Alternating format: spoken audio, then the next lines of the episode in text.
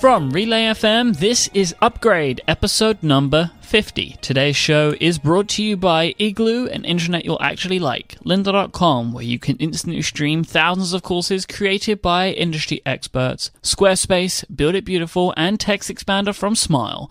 Type more with less effort. It is the Relay FM anniversary this week, and my name is Myke Hurley, and I am joined by Mr. Jason Snell. Hello, Jason. It's a special week. Uh, we've got uh, upgrade number 50 on Relay Anniversary Week, and and uh, we didn't even plan it that way. That's just how it worked out, Nope. which is cool. And we also have Clockwise 100 later in the week. We do, uh, which we did plan a little bit. We Yes. skipped a week in the summer, and people are like, "Why did you skip a week?" the Well, answer is because you we wanted why. number 100 to land on the birthday week. That's why. Simple. Uh, we there's some relay news that we should talk about that's related to to, to um, your interests and mine, and presumably uh, many of the listeners.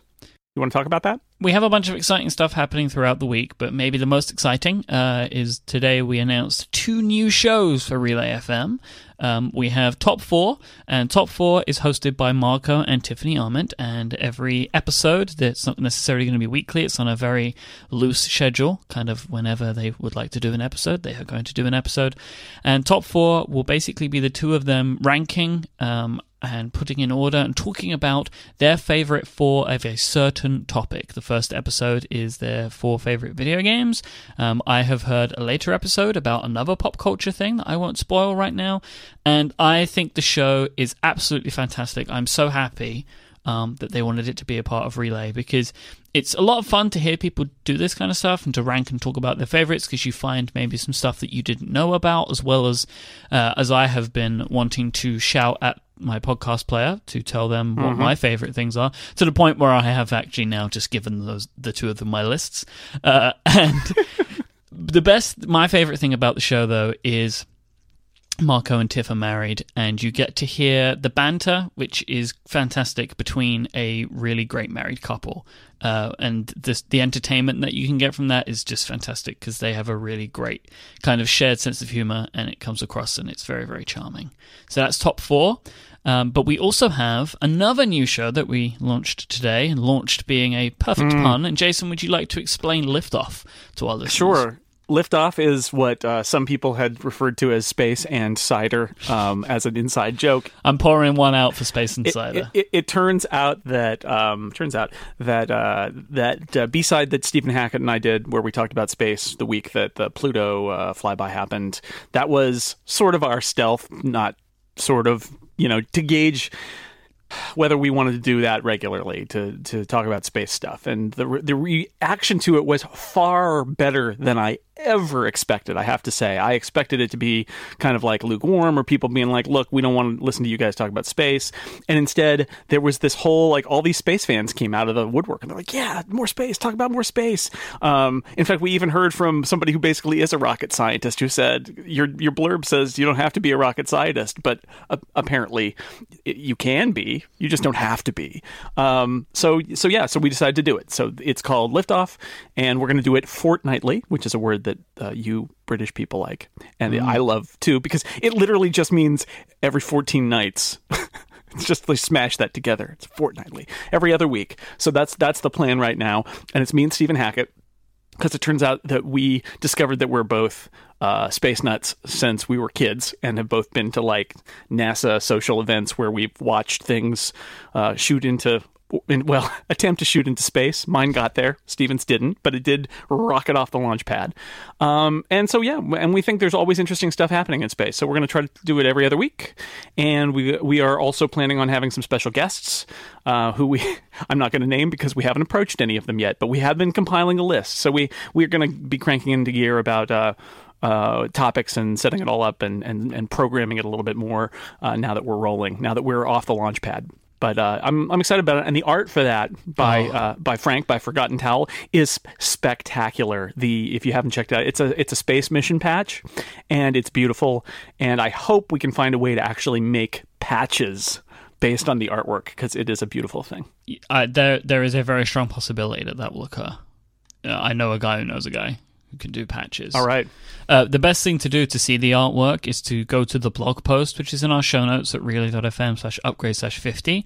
And if you click on the artwork there, you'll get a full res version and you'll be able to see the design, which is incredible that I can't, my brain can't fully comprehend. Uh, because it just looks real, and I don't completely understand how uh, Forgotten Towel was able to manage this. And I yeah, it's amazing. yeah, He's a master of uh, of uh, textures, I think, because the texture, the spacesuit texture, is just it's it's incredible. So I, I'm I, I'm I'm legitimately more excited about the the uh, icon than I am about the podcast, and I'm really excited about the podcast. So I uh, love that people are, are, are loving the uh, the icon too. So yeah, big week, big week. indeed. But we do have some follow up as well as there being follow out. Yeah, so I wanted to start with a little uh, related to podcast stuff. Just a, a nice uh, note I thought from uh, our friend uh, Tropical CIO. Uh, he uh, is, I believe it's a he, a CIO in the tropics, and says, "Have you ever talked about how you have seemingly competing podcast networks yet get along so well? It's a cool example for others." So, which I'll just say, thank you. Podcasting is a small it's a small community. I feel like there is more we can accomplish together than like separately. I think we we we do uh, the, the world of podcasting a disservice by trying to like I don't know what attack other podcast networks and say terrible things about them. And you know, I I think we all have different. All, all the podcast networks have different things, different approaches, um, different reasons for being, and um, uh, you know, uh, so that, I mean, that's my take on it. I mean, as somebody who has a podcast network and then has shows on a different podcast network, you know, I think I think we all work uh, well together, and that it, that's a good thing. Anything more about that from you, Myke? I don't see the incomparable as a competitor. Like it's just not a thing that comes into my mind. No, like I I love mean- the incomparable shows. You know, like it doesn't really. It, there's nothing in my brain where it's like, oh, Jason, like because I feel that we have a very like. Well, the topics are different, and I, I have more than one time had somebody approach me and say, "What about this podcast for the incomparable?" And I've said, "Have you talked to Myke and Stephen? So that that's also happened where I thought, I you know, I, I think this sounds more like this than like that. But I think even like I was on Twit yesterday, right? And when I talked to Leo Laporte about tech podcasting, he doesn't go, "Oh, well, we're not going to mention Relay." He's like, "Oh, Relay." I didn't. I mentioned that Christina and I both have uh, because I was on with Christina Warren on Twit yesterday, and and he and uh, I mentioned we were both on Relay, and he's like, "Oh, Relay FM, that's Relay.fm, and you can go there." And Christina, what's your show called, and all that, right? So again, I feel like you know all of us are, are we're not we're not at the point where we're we're trying. I think we're all trying to be professional and elevate the medium and or or the format for those people who got mad when I called podcasting a medium, the the format, the the the little sphere we're inside. Um, you know, you know, I, I is it is it competition in a way it is because we're competing for your time and um but i you know that's that's sort of as as much as i uh as much as i think about that I like. I mean, you know, again, I, I consider at least the incomparable and relay like cousins. now. sure that's how I look at that. sure What's next on the follow up? Uh, next follow up is listener Florian, who um, uh, mentioned that we talk about third party watch faces on the Apple Watch. I think we mentioned that last week. Um, and uh, he just chimed in to say it's not just about Apple's control, uh, the watch faces of many brands, as, as, uh, and in fact, clock faces, right? Because Apple found this out with the the Swiss uh, train station clock that they had that was actually in violation of a trademark. Uh, these are these are generally protected, so that if Apple allowed third party developers to do watch faces, they would have to do probably a fairly careful um, analysis of uh, trademark violation of trademark law and potential violations, or it could get very messy. And I think it's a good point. I think you know Apple could just push that out to the developers, but they're going to get in a situation very easily where they're going to be given takedown notices and things like that. So, um, but I thought that was a good point that that watch faces is a super tricky. Uh, area and certainly my favorite watch face for the Pebble when I had it was something that for the most most of the time I had it was an unlicensed trademark infringement. So um, I can see that as an issue, but I think it's also that that the watch face is super important, and Apple wants to control it. And uh, right now, I think Apple's still getting a handle on what it wants the watch to be, and it wants the faces to do. And uh, it's a lot easier to just keep it all in house when you're still figuring it all out, which I think is still even with WatchOS two, it's still happening. When I first read this piece of follow up, it didn't make sense to me. It was like, well, you know, they have the same problem for people using like the Nike logo in an app, Sure. right? But then the more I thought about it, the more I realized that it was probably easier to detect by looking at it a, a copyright infringing logo of a major company. But I don't know if many people could look at a watch face and be like, "That's a Rolex one." You know, like the actual placement of all of the parts on the watch Right, right. face Right. because I assume that that's what's protected, right? Not just the brand name, because then it wouldn't make any difference, Right. but the actual design of the watch Actual face. design. yeah. So that would be a lot harder to, to tell apart from from stuff that is protected and stuff that isn't. I think. And they could say, you know, you agree that you, you know, are not in violation, et cetera, et cetera. But, you know, it's, uh, I think it could, it, it, it's, it's, it's problematic. And I agree. It's more problematic because if I look at what was in the, uh, the Pebble face store when I was using it, they were all violations. Yep. They were all either characters or logos or things that were styled to look like uh, other watches and things like that. So if I was Apple, I, I would. I think Apple's doing the right thing in opening up the complications first on their faces. I would like to see Apple continue to release new faces and, and work on that because I've reviewed a bunch of them on six colors and you know I think I think uh, there could be more faces. I'll put it that way. I think Apple could make their faces more flexible or make their have there be more faces. I'd like to see that continue. Um, we got a bunch of feedback, by the way. I mentioned in passing about the book that was written about sort of Apple while Jobs was gone, and I didn't mention its name because I had forgotten its name.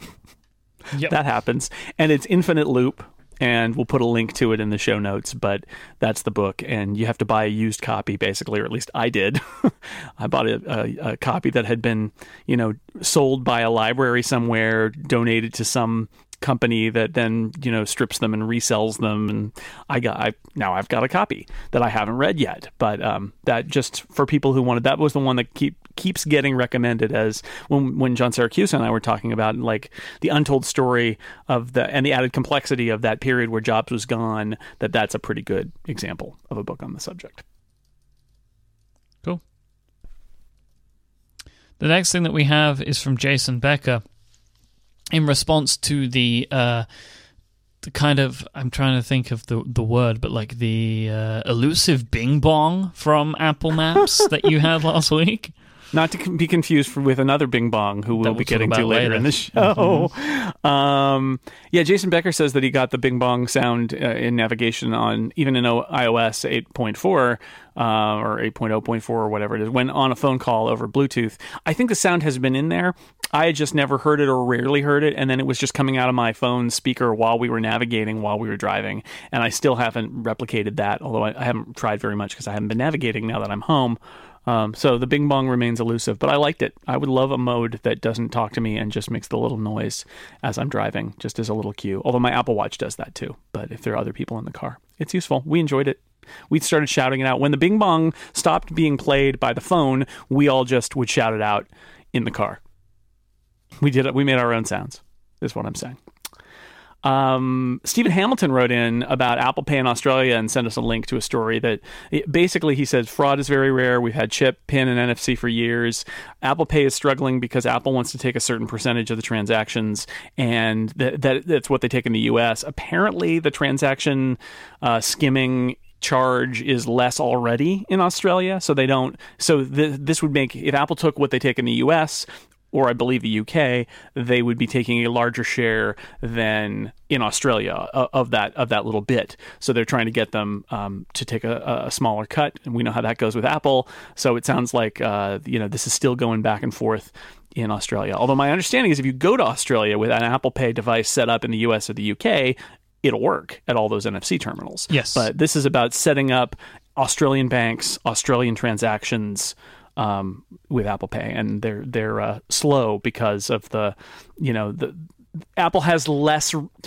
How, how do we put this? There are fewer reasons for, that Apple can use for leverage with their negotiations with the Australian banks, apparently, which is interesting. So, Yep. thank you, Stephen. and it seems like it's a stalemate with the four big banks. Like there's been a lot of news in the last 24 hours about this.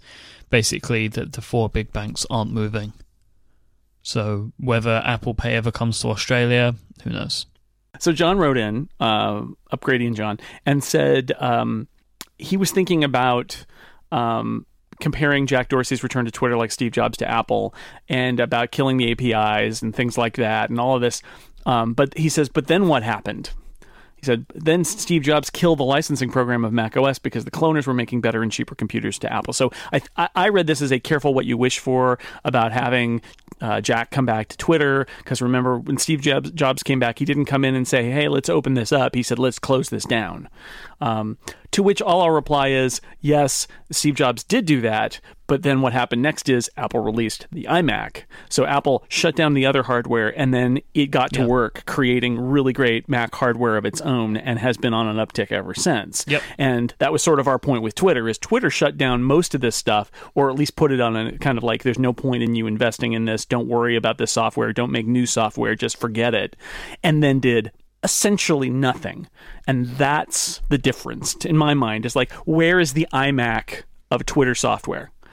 Uh, even the okay stuff that they're doing is not like full justification for getting all of the innovative developers out of the out of the platform. I also heard from some people kind of offline saying, uh, so I'm not going to name names, but but I heard through the grapevine from a few different sources that Twitter is having a bear of a time hiring developers, especially for its desktop applications. And I think one of the reasons is all the qualified developers who really know the Twitter API in in and out are the ones they screwed when they made their uh, their API decision.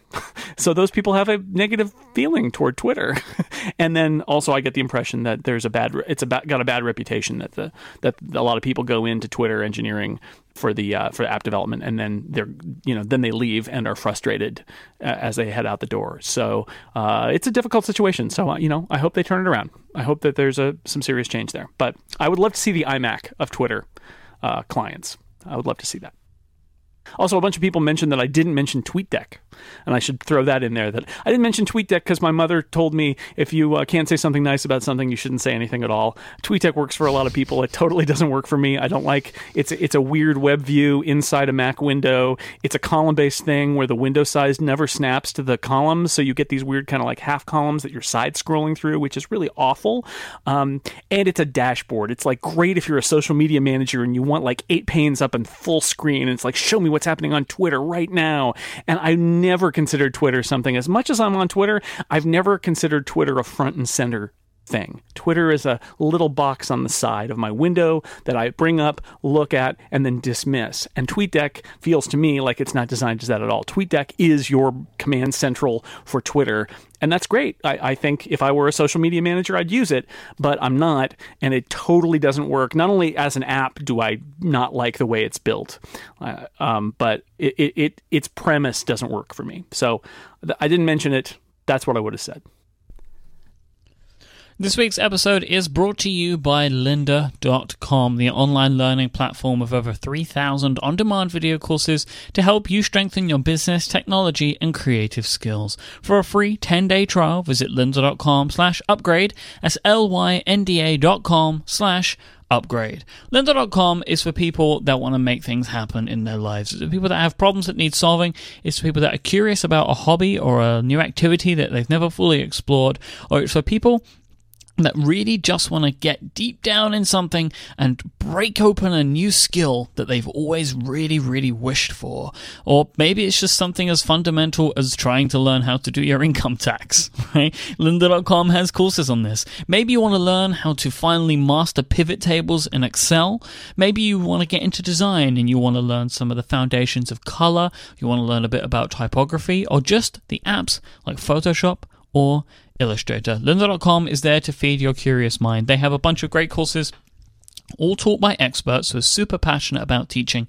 They focus on the software that you're going to want to use, but they also focus on some ideological stuff, some theoretical stuff, and some practical stuff as well, depending on the type of thing that you want to learn. You can stream any of their courses wherever you want. They have iOS apps, Android apps, so you can watch on the go. You can even download courses to your devices. You can watch in their great web browsing web browser player, right, that they have online that also has these great transcripts to help you follow along as well of what's being said.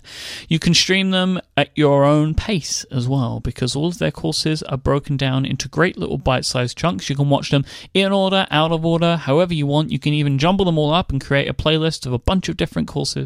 That you can watch at your own time and you can set your own learning path in front of you and you can even share this with friends, colleagues, and team members as well. Lynda.com is a fantastic resource for you. It's a great resource for the people you work with, the people that work for you, maybe a family member, a friend who really anybody who needs to learn new great skills. But if you're thinking, oh, I'm not sure if the course that I want is going to be there, you know, I'll have to go and pay there. Well, it is a great great price. They have one flat rate. It's going to get you unlimited access to everything, but you're thinking, uh, I'm not sure. Best thing to do is just go and sign up for a free trial. I can give you 10 days to try out lynda.com for free. If you go to lynda.com slash upgrade, you can start your free trial today. Whether you're looking to become an industry expert, you're passionate about a hobby, or you just want to learn something new, go ahead and visit lynda.com slash upgrade. Thank you so much to Lynda for their support of this show and Relay FM. So next up today, uh, we have a, a, little a little topic that you were referring to in our notes as the odd couple. Yeah. So before we started, we started talking about this subject, and uh, I I decided halfway through we should save it for the show. So here it is. Um, the this is not super. People like this stuff. I, I I'm not sure I'm super excited about it, but I know people like it, so I thought I would talk about it.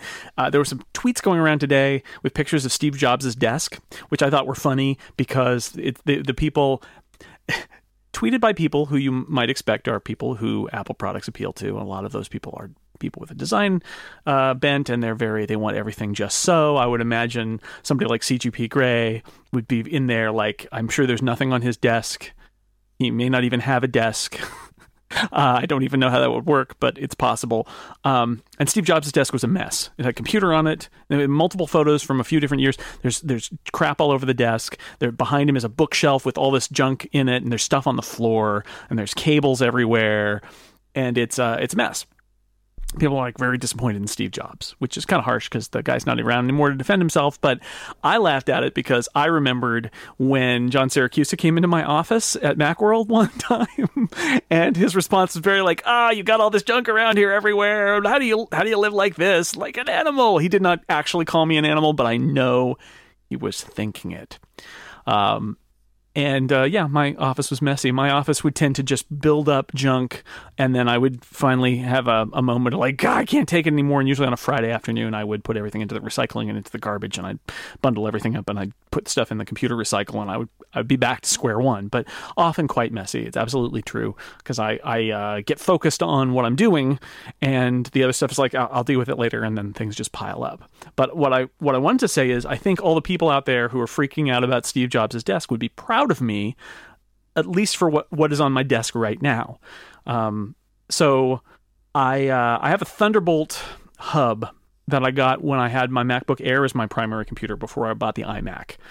And uh, so the idea was I plug in the MacBook Air, one cable plus power, and it drives my external monitor that I had and my you know gigabit Ethernet and audio out, and just everything else is connected. USB, it's all connected from the Thunderbolt hub. All I have to do is plug the Thunderbolt hub into the MacBook Air. Work great. Then I get the iMac and I think, well, I don't need the Thunderbolt hub anymore because all those ports are on the back of my iMac. But I got the iMac that's on the ARM. You've seen it. You've been in here. Mm-hmm. You've seen it. I have. I've been right in there. Um, the uh, so you can you can plug everything into the iMac on the arm, but what you get is this iMac that's floating in space, and then like ten cables coming off of it, and you can channel them and all, but it's a big bundle of cables. And I thought to myself, well, you know what I should do is just attach the Thunderbolt hub because then all the cables are off the desk or at the back of the desk where the Thunderbolt hub lives. And all I have are a couple of cables, the power and the Thunderbolt cable, coming out of the iMac and running to the back of the desk. Um, so I did that, but the Thunderbolt uh, cable I had wasn't long enough for me to move the Thunderbolt hub somewhere where I couldn't see it. So it sort of sat on top of my speaker mm-hmm. um, on the back of my desk next to the foam orange brain, actually, which is still right there. So in the last couple of weeks, I've made some advances. I bought a long Thunderbolt cable. It's a white Thunderbolt cable for bonus ner- design nerd cleanliness. Oh, nice work. Uh, I should explain. Uh, I'm going to say it here. The Felix Unger people, because this is a reference that you didn't get. The Odd Couple, uh, a play, a movie, a TV show. Uh, Neil Simon wrote the original. Uh, it's about two guys who have to live together, and one of them is a slob and one of them is a neat freak. Um, and in this scenario, John Siracusa is Felix Unger, and I am Oscar Madison. This is what I'm saying. Um, so I got a white Thunderbolt cable to match the white power cable that comes out of the back of the iMac. They run off the back, and it's a long cable, so I bought some Velcro and attached my Thunderbolt hub to the metal bar that's sort of most of the way down on my adjustable desk. Um, and that's where the Thunderbolt hub lives. So, from most angles, you can't see any of the cables that are running into it, um, and the desktop is completely clear. And from the desk, you just don't see it. The two little cables run over the edge and are never heard from again. And then below there, there are cables that run into the power and the Ethernet and all of that. Um, and I had Velcro left over, so I took my little USB audio interface that I use to attach my microphone that I talk through every day, and it's got little knobs on it for volume and all of that. And I attached that to the underside of my desk too. Um, so now I feel like a real professional because I've got like audio equipment attached to my workspace all the time. Wow. But you know, it's just it's just velcroed in there, and I can rip it off and take it with me if I need to. Um, that required me to move like the button that adjusts my desk up and down, which I did. So what's on my desk now is there's the speaker, which has got the Relay FM commemorative uh, wooden block, and the uh, the orange brain on it and I've got like my iPhone is sitting here right now, and I've got this blue metal box that's my mute button that I keep thinking I may actually also want to Velcro to the bottom of the desk, but I'm out of Velcro right now. So what I'm saying is you should be proud of me. I don't have a pile of things on here. I've got color matched cables. They run off to off the end of the desk. I've got a cable management solution. This is as good as it's ever going to get. So um, yeah. So you should you I, maybe I'll take a picture of it so that when I start piling junk onto this desk, um, I have deniability. I can just show people the picture and say, no, no, this is what it looks like. Oh, we need but, a uh, picture uh, for the show notes too. I guess I will take a picture for the show notes, but I think it's, I think it's, uh, yeah, it's funny. I didn't know I had that in me to be so, uh, uh, I don't know, so so careful about this stuff. Let's say that I would I would be like, oh, let's make it a white cable. That would be perfect. But I did that. That's what I did. So it looks nice. It's nice to have, since it's on the, on an arm too, to, to lift the iMac up and have the big wide open space below it. Uh, it's nice. So just just over a year ago, before I started Relay, um, I basically went through and did a big overhaul of my physical space here. Changed yeah. everything up and did what you did. Not not to the level that you did at Velcro anything to anything. Uh, uh, but I got like you know those Velcro cable ties. I have some of those right now, and I did a bunch of that kind of stuff to make my whole workspace look a bit better. But mm-hmm. over time, I've been adding more and more things, and right now the desk itself is in a better like situation it's ever been. It is uh, generally cleaner than ever because of the way that I've arranged it, and everything's kind of got its place. And I have a monitor now, as well as having the, the TV for the games consoles, and I have like a two uh, Mac system going on, and I'm very happy with it, and it's very nice. But the cable situation down the back there is a nightmare and I, I can't even it's gotten to the point now where it's so bad i don't even know how i could begin to fix it. Uh, it's that kind of scenario i've got going on right now. Uh, I, it's kind of to the point where i don't think i can do it. I think i need someone to come and do it for me because it's at that point where the, it's just beyond my my help and assistance. I've got it into this mess and there is absolutely no way i can get it out of it periodically I take my uh, so in our living room, which again you've seen, it, you know, there's a big we got a big TV and then there's like the receiver and their video game consoles and all this stuff. And twice this summer I have because we got a new TV as we've talked about, and because uh, I got the uh, Xbox One. Um, I've ha- I've done the tear down and reconnect at least some large percentage of the stuff. Um, and I, will tell you, every time I do it, I come out with like three or four cables that are not connected to anything. And I say to myself, why, where did this come from? Why is this here? And probably I disconnected one side and thought and and thought I would get around to disconnecting the other and didn't or couldn't find it.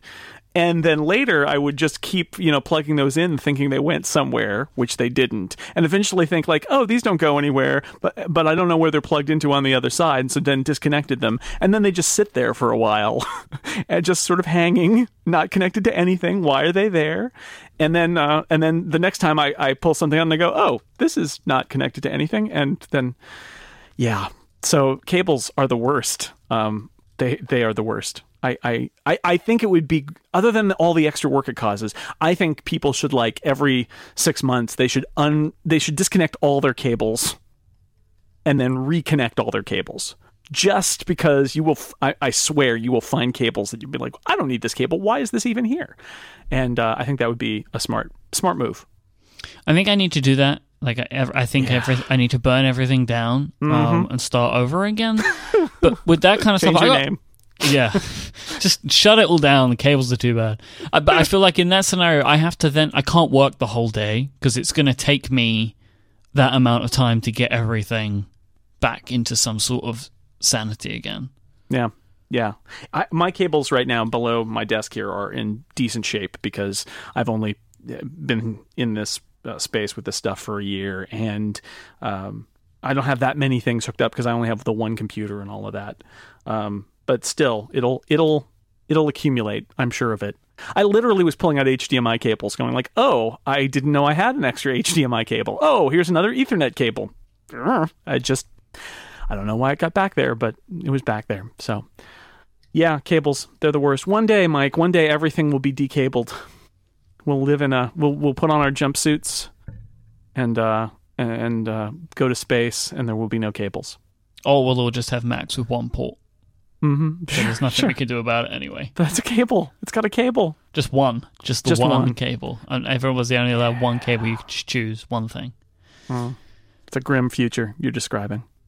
So we have an interesting show today in general because our tech topics are mini topics. Uh, we're, we're, completely throwing out the normal format. We have one yeah. more mini topic, then we're doing Ask Upgrade, then we have two Myke at the Movie kind of things. We yeah, have we have we have Myke at the Movies, and then we have bonus bonus yep. Myke at the movies. It's Myke went to a movie yesterday. It's the yes. It's the, it's the he just the, has to talk about it. It's not as catchy at uh, vertical, um, no. but it is one nevertheless. Yeah. But you had some mini topic follow out. I think that you wanted to yeah. do now. I have one one really quick mini topic uh, again about ATP um, 130 uh, the Accidental Tech Podcast. Maybe you've heard of it. Uh, and they were talking about Alphabet and Google, and uh, and then this came up when I was on TWiT yesterday too. I, I just wanted to share really briefly my experience from at IDG. So IDG was founded by a guy, Pat McGovern.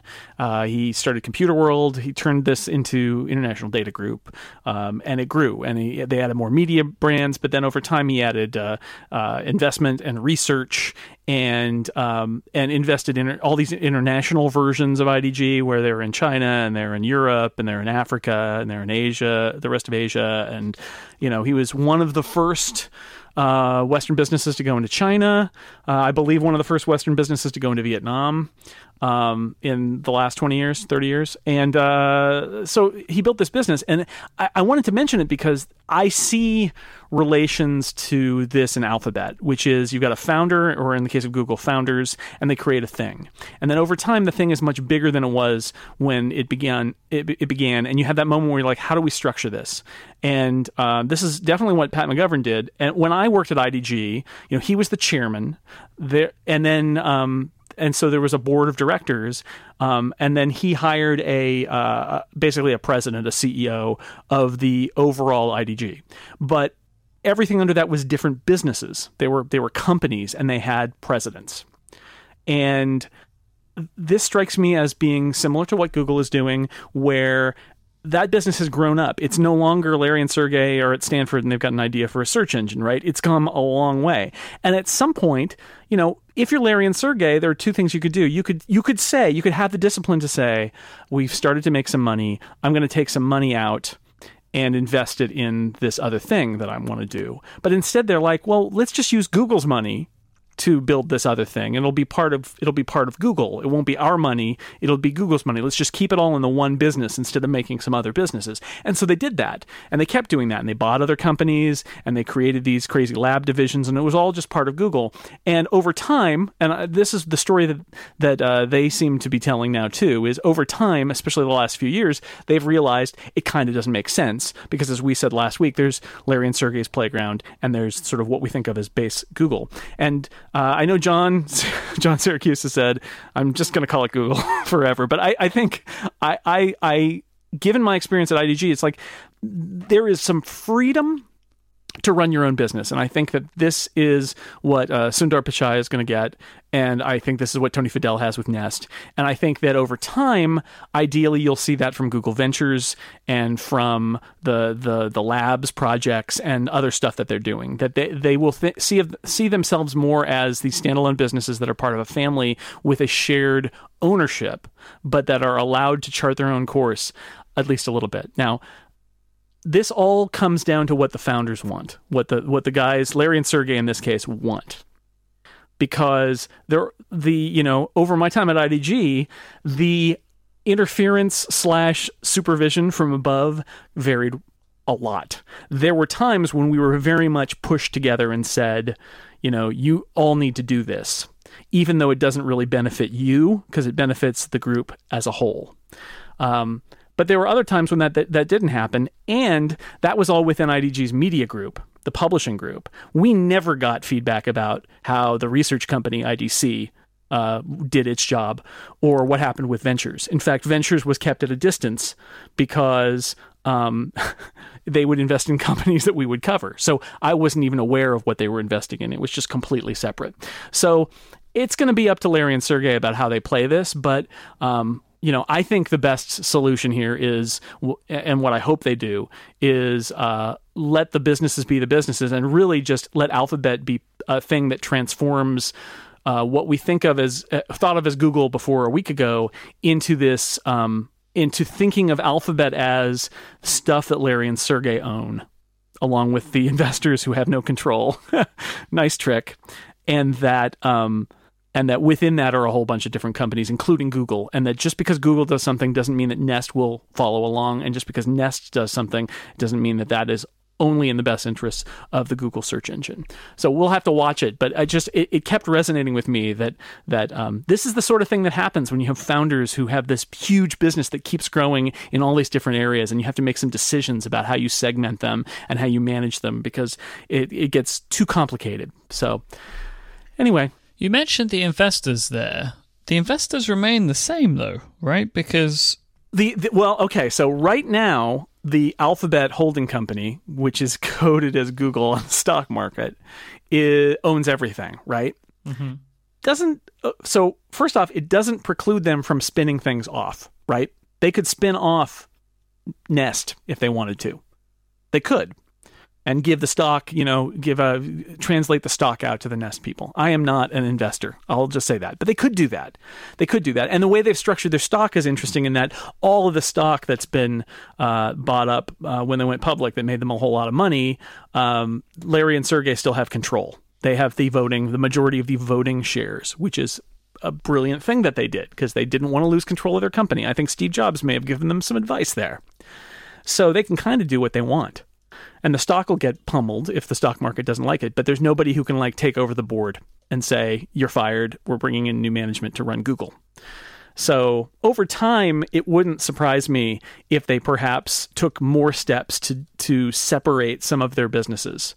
Um, but for right now, yeah, it, it's one. In the end, all of these companies have the same owner, but they're being run separately. And the question is, how separately are they really being run? Because, I, like I said, I saw it both ways at IDG.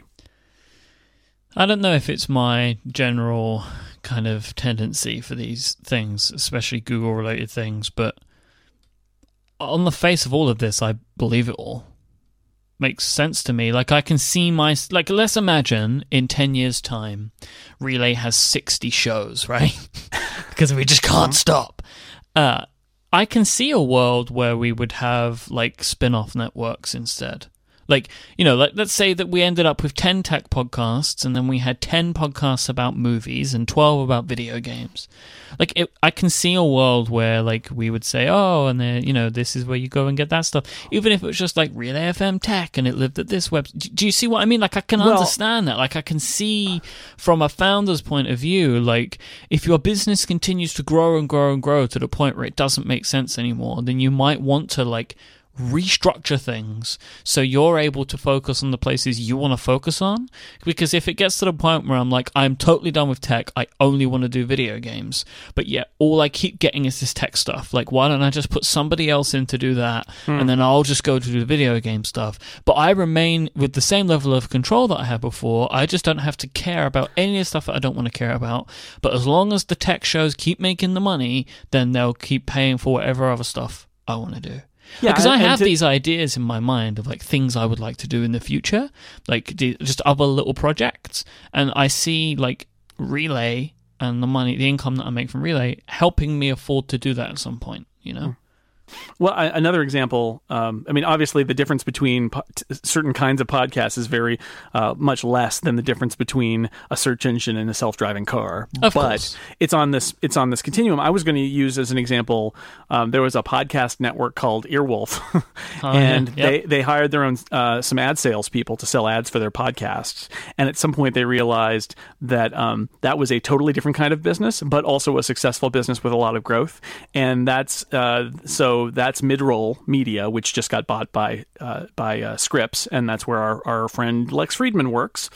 And um, you know that's what they did is that the the guy who founded Earwolf said let's essentially split this in two. And I, I think it's the same company or they're you know two companies share with a with a shared single owner but that was what they did is they said oh this is two things not one. It started as one thing and then it got big enough that they realized well this thing to grow and improve actually needs to be uh, you know be its own thing and not just attached to this other business that we've got that's one of the reasons business is so hard business is tough man and then as of today, they're a whole new thing as well.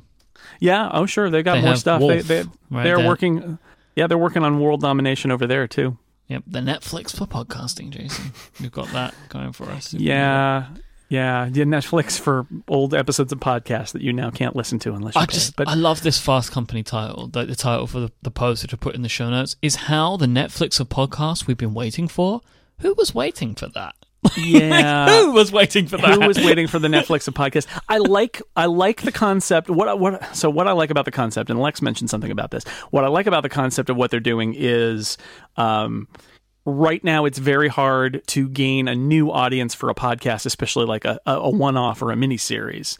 And so, I think they're envisioning this as Yep. being a place you could release audio content, almost like an Audible, where you could say, "Look, all subscribers have access to this new special from a comedian, or this new, you know, six-episode mini series from an NPR person that you really like, and you get access to all of it just by being a subscriber." I, I think there's something interesting there. It, it it strikes me as being more like Audible than like what we think of as podcasting today, but it's still you know audio content, spoken content. Um, I would imagine that when you talk about um, Deezer and Spotify and you know companies like that that are music services that are now starting to think about spoken content as well they're thinking the same thing too. So it's interesting. It's it'll be interesting to see where that all goes.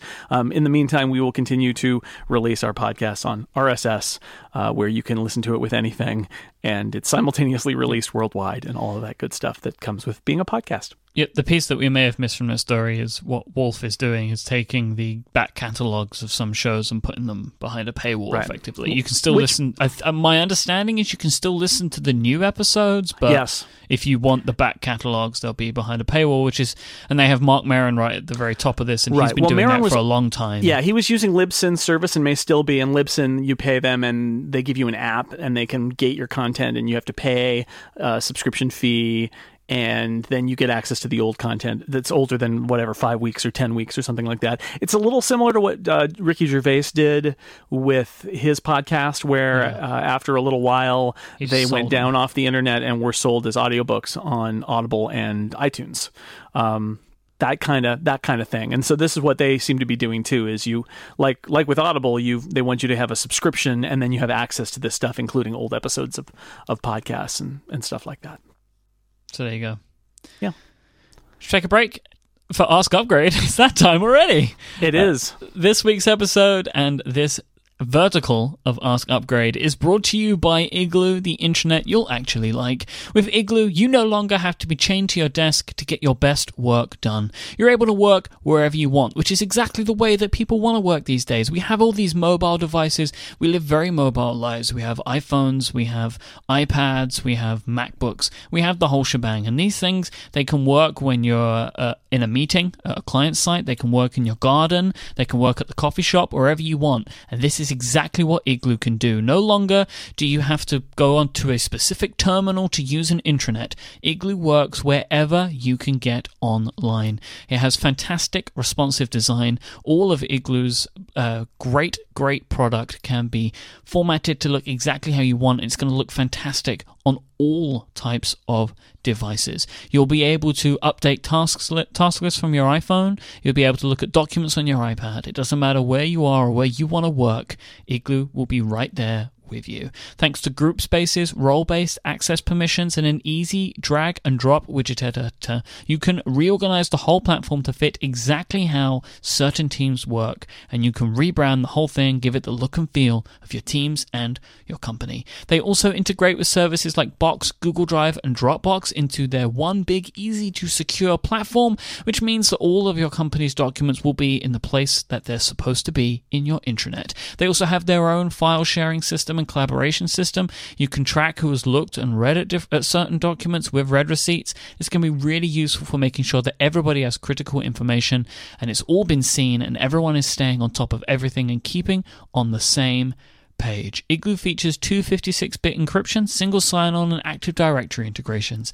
If you're a security nerd, you know that that is awesome, and that's the type of thing that you want. If you don't, trust me when I tell you that's all good stuff for staying secure. It's time to break away from the intranet that you hate. Go and sign up for Igloo right now, and you can try it out for free with any team of up to 10 people for as long as you want. Sign up right now at igloosoftware.com slash upgrade. Thank you so much to Igloo for supporting this show and Relay FM. Okay, so our first Ask Upgrade this week comes into us from Jacob, and Jacob asked, and he asked this of you, Jason. Have you tried AT&T's Wi-Fi calling on iOS 9 yet? And my answer was no. Um, I have I have since turned it on, but not tried it. But I did turn it on. Got the warning saying, you know, uh, nine one one services, your emergency services may not be available, and tell us what your tell us what your address is, and are you sure you want to do this? And I went through all of that, and then it said. This service will be available soon, and then took me back to the settings screen with it turned off. And I thought, oh, that's weird. And I turned it on again, and it turned itself off. And I thought, okay, that's weird. And then I turned it on again, and then it stayed on because I think that was the, you know, it would be on soon. And then finally, my account was flagged or whatever as being able to turn that on. And then I turned it on, and I have not used it. So have you used it? Never fear, Jacob. Myke is here. so uh, EE here has Wi-Fi calling and has had it for a while. Um, I don't know why I never had it enabled. I think that it's the the the and it's gotten better with iOS nine. I'm not 100 percent sure why it has worked or why it hasn't. But anyway, I was on a I was in my uh, co-working space the other day, um, and I was on a call and my phone died, uh, and iOS nine popped up to say, "Hey." This call failed. It didn't say this exact words, but it's something to this effect. That call failed. Would you like to turn on Wi Fi calling? And I said, Yes, iOS 9, I would like to do that. So I turned it on. And now, whenever I'm on a Wi Fi uh, access point, uh, I have EE, my network name, in the top. I have two bars. And then in between the EE and the Wi Fi logo, it says Wi Fi call. Always. Which annoys me. I wish it wasn't there. Uh, but I so now I, my understanding is that I get better reception wherever there's a Wi-Fi uh, access point, and I haven't noticed any difference at all. It works seamlessly. Uh, I haven't had any dropped calls recently. Uh, it happens every now and then, so I assume it's working pretty well. But I liked that it popped up at that moment. That was that's great uh, user experience right there. Like the call failed and the phone knows that there is a solution to make this better that I didn't know about, so it pops up. Because this is the thing that I think about quite a lot, especially looking at these iOS devices now. As they are getting older and more mature, they are becoming infinitely more complex. Yeah. And so many features now are enabled, and people will never find out about them because why would they know? You know, like something will be enabled and nobody knows where to find it, or nobody knows it exists, uh, and the Apple Tips app just drives everyone crazy. So you end up in a scenario where people don't know about certain features that their devices have, and that's just the way it is. And that just feels like such a an annoying, you know, it's like an annoying thing, but I don't know how you get around it without completely redoing everything every time, and you can't do that. Sometimes you have to just add features in but you end up in a scenario where it becomes you know more and more complex to try and work out how to do these things. It's, uh, it's just a, a, the way of the beast, I suppose. Yeah, but I like that. And that's the idea, right? That you surface new features by saying, "Oh, it seems like you were trying to do something. It's Clippy. I've noticed that your yeah. that your call is dropping. Would you like me?" But th- that there's a good instinct there of saying, "This looks like a job for a new feature that you haven't turned on yet." And uh, you know, would you like me to turn it on now? My uh, phone does not say that. I, I have Wi-Fi calling turned on, and it doesn't do anything. It just is showing me two dots, AT and T, and a and a Wi-Fi symbol. That's mm. it. Hmm. I don't know. Maybe I'm. I don't have. It says I have Wi-Fi calling, but maybe I don't. I don't know. Who knows? Ma- the magic of Wi-Fi calling. Yeah. Uh, mm. The next question comes from Lee. Uh, do you have any advice for someone that works full time, uh, but owns their own website and does some freelance writing and podcasting in their spare time? To how do you build a following? Oof, this is that question, huh? can I? Can I start? Shall I start? Uh, you you may you may finish. Lee it's not easy. Uh, I kind of, I guess, over the last six years, nearly, have, have built a great following now to the point where I can do this full time, and I'm very thankful to everybody that checks out anything that I ever do. Uh, but I guess I came from uh, obscurity in the last six years, right? Like, you know, it's not like some people like your great self, Jason, who you started your own thing now, but you have been in the public eye in that scenario for, for many years at, Macworld, right? You were you knew a lot of the people that you know now before you were independent, I guess, but for a mm-hmm. lot longer than I did. Um, and for me, I guess the way that I did it was I found the thing that I liked to do, not necessarily the thing that I was good at. Uh, I kept doing it, and I kept doing it because I liked doing it, right? Like I just enjoyed doing podcasting. It's the thing that I have liked to do, um, and I just kept doing it. And the reason I say it's important is because if you like the thing, if you love the thing, you will stay awake until two in the morning to get the thing done that you need to do, right? So that is part of it, is the finding the thing that you love because it gives you dedication to continue be consistent with it. If you're going to do a weekly schedule, stick to the weekly schedule. Otherwise, be consistent because people are more likely to remember you if they see you a lot, I think, is, is another thing that I have found. And try and find a thing to do differently. So, uh, way back in the day, in like 2010, 2011, with my first ever podcast, I started bringing guests on to the show to, um, to interview them and also to have them talk about the tech news of me and my co host. Jason Snell was one of those guests. It's the first mm. way that me and you ever had an interaction. And it was basically what it did was then was it enabled people to find out about the show because they would link to it or whatever, like, you know, that kind of thing. This stuff is way too common now, you know, people guesting on podcasts where it wasn't so much, I think, five years ago, because one thing, there wasn't as many podcasts. Yeah. But what, what I know that did was that helped give me a leg up because it helped me get a lot of contacts and, and that kind of thing. So I'm not saying follow my exact advice, but try and find a thing that you can do that sets you apart from other people. It's a very, very difficult thing to do, but that's all the only advice I can give you, I'm afraid. Uh, I will follow up by saying I think that's great advice. You said you talked about consistency. I think consistency is the most important thing. Um, I mean, yeah, I suppose you could be consistently bad, but ideally, you're doing good work. You're you're doing something you like and that you're you're passionate about, and then you need to be consistent. And if that's being a podcaster, it means, like you said, means re- releasing an episode every week if you say you're going to, and not not doing. I can't tell you how many podcasts I see that it's like there's an episode or two, and then there's no episodes for you know four months and then there's an episode and then there's no episodes for eight months and then there's another two episodes. And uh, that is not a way to build a following. So be consistent. If you're if you're a freelance writer try to find consistent work and be consistent in your work. Um, you know do turn in consistent work. Uh, be on time. Editors really appreciate you being on time and doing your job, and they will reward you for being on time and doing a good job by giving you more work, and that allows you to be more consistent. And I would say focus is the other thing I would mention, which is um, building your own site and freelance writing and podcasting and working full time is a lot of things. I do those three things without working full time, and I feel like I don't have enough time. So, uh, one thing you might want to look at is what are the most important things to you? What do you really want to focus on and be consistent with? Because it's possible that you could be more consistent and build more of a following by not doing a whole bunch of different things, but focusing on a few things. So, not knowing enough about your situation to say more than that, that that's I think the other thing I'd throw out there. There, uh, consistency. Uh, audiences audiences like it. Uh, editors who will give you assignments for freelance work like it. I think I think it uh, goes a long way. Great, great advice, Jason. Uh, Jim asked what our thoughts were on Dr. Dre's exclusivity on Apple Music. So Dre has written a soundtrack for an upcoming movie called Straight Out Straight Outta Compton, which is based uh, on the life and times of the NWA. Uh, I think it makes perfect sense, right? Of course he's going to do it. You know, it's, he's an Apple employee. Uh, I think that this is the type of stuff that will really help set apart Apple um, and will be a thing that will enable them to continue uh, from the, the artists and people that they have working for and with them, and the influence that those people can also have on other people, you know? Mm-hmm.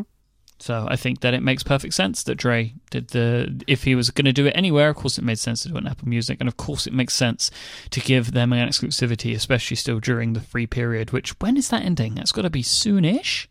September. September Sometime? time. Okay, something like that. maybe maybe they extend it if you buy a new phone. That'd be smart. God, that'd be smart, wouldn't it? I don't love exclusivity, any content exclusivity like this, because inevitably there's something that you can't get that you want because it's locked up somewhere else, and you aren't going to switch to their thing. But that means you just can't get the thing that you want. Mm-hmm. I don't love that, but that's no, just as a way it is. consumer, I don't love it, but I'm thinking of it as a pure business. You know, makes sense for Apple to do that. Whether it's the right quote unquote right thing to do, of Yeah. course, it makes sense that he would do it.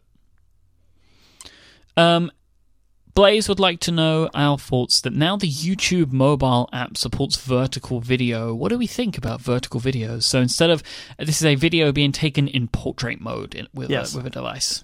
This is a this is our vertical video vertical. Nah. I think that may be the entire reason why I wanted this uh, to be in the show.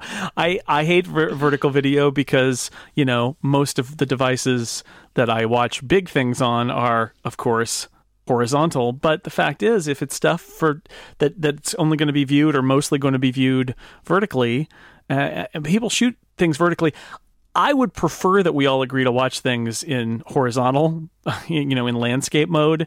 I feel like we're going to get to the point where where our cameras are going to be so high resolution that you're going to be able to hold your phone vertically and take a horizontal video in HD. And uh, you know, and maybe it's just a matter of how it, you know, how it crops it or how it presents it. Um, but you know, these kids today with their vertical video, it's so natural to take vertical video. I have to remind myself not to take vertical video. But you know, if you ever plan on it, it being on a TV or something like that, or on a, a- or on CNN or something like that, um, those are all formatted for for uh, for wide. So you know, but if it's just to your send it to your friends or whatever, then who cares? That's what I think. It doesn't bother me at all. Like Mm-hmm. um, I, I tend to hold my device in portrait mode, so sure it works perfectly. So I think it's great that YouTube are supporting it because if you're going to do it, Yeah. it makes sense to watch it that way. I agree. I agree. Like I said, I, I think I think the real solution here is to make cameras that are good enough that um, when you hold it in that natural portrait orientation, by default, it still shoots a widescreen video. but that's not how it works now. So there you go. Indeedy, indeedy. So uh, we are now going to approach the first uh, Myke at the movies topic this week. So again, Yes. I'll explain this. Uh, I've, as we spoke about on Twitter, as we do every now and then, Jason has assigned me to watch an '80s movie. This week it is, or this time it is WarGames. We're going to talk about that. But yesterday evening, I went to see Inside Out, and I really want to talk about it with Jason. So after we have done uh, spoken about WarGames, we'll be talking a little bit about Inside Out. I just have some thoughts and feelings that I wanted to share with Jason. Mhm. So let's talk about war games. Okay, so the, the idea here is that I, I try to pick a movie from the '80s that you haven't seen. That seems to be what we've fallen into. And although your discussion of the uh, of the of the new uh, Arment podcast with the top fours um, made me want to have you watch High Fidelity, which is a great movie and it's about a guy who makes lots of top five lists. It's not from the 80s. So for now, I'm sticking with the 80s. And so you hadn't seen WarGames, which is not on my list of my 10 favorite movies or anything, although it's a movie I like a lot. I think it might be on John Siracusa's list. Um, but it is certainly a key film in terms of the depiction of early kind of computer nerd stuff. Uh, it, it's I would say it's the if not the first, one of the first like truly uh, truly a movie about being a, a personal computer uh, a personal computer nerd. It's from 1983, directed by John Badham, starring Matthew Broderick, Ally Sheedy, and Dabney Coleman, among others. So before I uh, go in with my usual what I knew about this movie before, and then maybe talk about how I felt about the movie, yeah, we should thank friends of the show, the great Smile Software. Oh, do we have a friend? We do indeed. We do oh. indeed. It's been a while, but Smile Software are here again. They're a great Yay. friend. And also, Greg from Smile, uh, he DM'd me. He was very excited we were talking about WarGames today. So I thought that I would have this whole segment brought to you by Smile mm. because I knew they were excited about the, it. The uh, thermonuclear war that ends the world. Brought to you by Smile Software. smile on your face. Let's talk about TextExpander. If you type the same sentences, phrases, or even words on a regular basis, then you need TextExpander in your life. It will help you save time and effort by expanding short abbreviations into frequently used text and even pictures. And with a new Yosemite look and feel, TextExpander 5 is now here to help you type even faster than ever before, and it does this by making suggestions of frequently typed phrases to abbreviate and save time. So, TextExpander will now remind you of missed opportunities that you can use to create abbreviations for whilst you're typing. And the newly released version 5.1 improves suggestions by even further by omitting most single word dictionary stuff and giving you greater control over the notifications so you can make sure that you're notified about the right types of things and, and you know to keep that kind of clutter out of your life and Smile gives you the control to do that. But you can also have these great suggestions there. So if you're typing a, a phrase over and over again, they'd be like, hey, why don't you set up an abbreviation for this? It's very useful. If you frequently fill in forms with the same information, you can also use TextExpander to make this really easy for you by creating a fill in snippet. So, in just a couple of keystrokes, you can fill in a whole form that may have taken you minutes or hours, depending on how long the form is, before. Or you can even use fill in snippets to personalize and standardize repet- repetitive replies. So, let's say that you get uh, emails that are kind of similar but require a couple of different things. You could set up a, a, uh, like a great fill in snippet. I use this for a bunch of stuff where you type in the keystrokes that you want, maybe like F F I L L for fill, and it will pop up uh, a great little window and it has a bunch of text that you have pre filled in. And you could change uh, names, you could change uh, t- default responses from drop downs and stuff like that. It's really, really powerful stuff. So it's not even just like TextExpander isn't just about giving you an exact phrase or an exact word every single time. You also have some control over the types of things that you can use it for and the types of things that you can fill in. It really is incredible. You can sync your snippets amongst multiple devices. You can store them in iCloud or Dropbox. And this means they're available to you everywhere. They also have a great iOS app, um, so you can enable your TextExpander snippets in over 60 apps in the App Store that have integrated snippets like Fantastical 2, Drafts, OmniOutliner. Uh, OmniFocus, Editorial, many more. And they also have an iOS custom keyboard, so you can use uh, your TextExpander snippets in any app, whether they support TextExpander snippets natively or not. And TextExpander 5 also adds support for JavaScript, which also works in a TextExpander Touch for iPad and iPhone apps. TextExpander 5 costs $44.95 US, and upgrades are available for $19.95 for existing users, and it's free to those who purchased on or after January January 1st, 2015. You can find out more about TextExpander 5 by visiting smilesoftware.com slash upgrade. Please note that TextExpander 5 requires Yosemite, and TextExpander for iOS is available on the App Store for iPhone and iPad. Thank you so much to Smile for their support of this show. So, should we do this? Hello, greetings, Professor Falken. Oh, he's turned into the computer. I was, I was worried this was going to happen.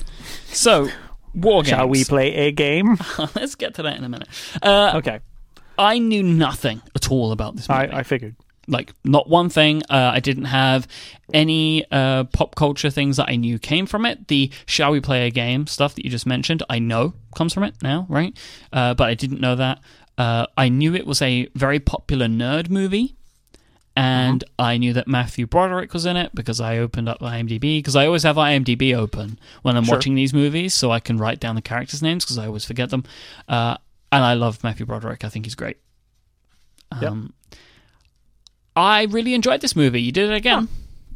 That's good. I really liked it. I, I really did. I have some notes in the middle of my discussion today about 80s movies in general. Um, but yeah, this was another great one. I think, again, like some of the other movies that we've spoken about, it had some plot issues, uh, which I'll get to. Yeah. Uh, but overall, I found it very enjoyable. It was a lot of fun. And I, and I kind of liked the overall kind of messages that it was giving out, which we'll talk about. So let's go through the movie. Okay. Begins in a very windy and mystery location. Oh yeah, this this movie has a very surprising beginning. When we rewatched it for the Incomparable, a bunch of us said, "Wow, I forgot that whole beginning part is there," which is it's a, it's out in the middle of I don't know South Dakota or Louisiana or one of those other frigid northernmost states. Louisiana's not up there, Myke. Um, reference. And uh, right, and, and and there's like a secret door that leads to a secret location that leads to like a missile silo where they're launching or theoretically launching nuclear missiles. Right? Yep. Not the movie you expected to see. Right? Not at all, actually, because it's very serious. Uh, and And Leo from The West Wing is there. sure, never seen The West Wing. Oh, oh, Myke. Well, Yep. that's a that's another thing entirely. Yeah, we're not Uh, going to do that because we'll no. be here forever. But that's Yeah. actually on my list Oh, uh, okay. of shows to watch. Uh, TV shows, I tend to like very light-hearted TV shows in Yeah. general. Um, like where we wrong we are, uh, me and my girlfriend are. Well, it's her first time, but I'm we're rewatching The American Office right now. Wow. like that show a lot. That's So uh, we are kind of we go into this lab. Where, you know, it looks like it's a house initially, right? That these two guys go into with these big briefcases. Turns yeah, out to be this snowing lab and yeah. and they pick up revolvers. They put bullets in the revolvers. I didn't know why they were doing this. This didn't make sense to me, but it like makes sense in a bit. Um, and they go into this like control room, and at, my first thing that I noticed, noticed, which was really weird to me. So they go into this control room. It's this big like vault doors. Lots of vault doors in this movie. They must have got some sort of discount somewhere. There's vault doors everywhere. These huge thick doors. Yep. There's a sign on the wall uh, of of the outside the vault room, which it lingers on for just a second, which says, "Anyone urinating in this area will be discharged." like I wonder, like in the set designer, like in their mind, why they decided to include that. Like, why include that? That may have thought it was a joke, and then they uh, and then it turns out it ended up in the movie.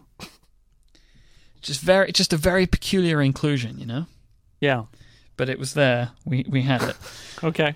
Um, and then, effectively, what I find out and what you find out is that there these guys. There's two guys in this room, and they're sitting in front of these big control panels, and they're doing a bunch of tests and things like that.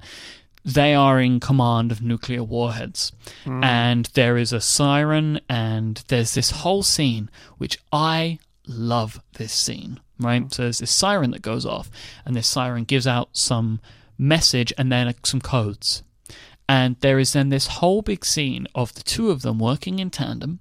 They must have gotten this from the from the actual procedures. This must be a, similar to all the kind of thing that happens because it's so interesting and feels so right. Um, there's two guys. They each write down uh, half of the code each that's given out. Right, it's like they write down, or they write down the whole ten digit code or whatever it is. Uh, they write it down on these like acetate, like or these laminated uh, pieces of paper with these pencils that can be wiped off. Then they each go over to this um, cabinet and they have a combination each to unlock this this little cabinet. They open these cabinets and they bring out these plastic things which they break open. And when they break them open, they each take out this piece of paper that's inside and they unfold the piece of paper and each of them has half of the code which they have to independently verify to each other that is correct. They then uh, like flick a bunch of switches uh, and that kind of thing because they're verifying at that point that they have received an actual real code, that it's not a test, that they are to launch the nuclear weapons. Uh, they each get their keys, they put their keys in, they flicked a bunch of stuff, and then it all kind of. One of the guys starts to crack and he wants to get somebody on the phone right? And you can see the doubt in his eyes because he's uncomfortable with the idea of having to kill all these people, right? Um, and he's like, "Oh, can you just get somebody on the phone for me? I need to speak to someone." And this other guy's like, "This isn't protocol. This isn't protocol." And he's like, "I want somebody on the phone before I kill 20 million people." And the countdown's going off in the background.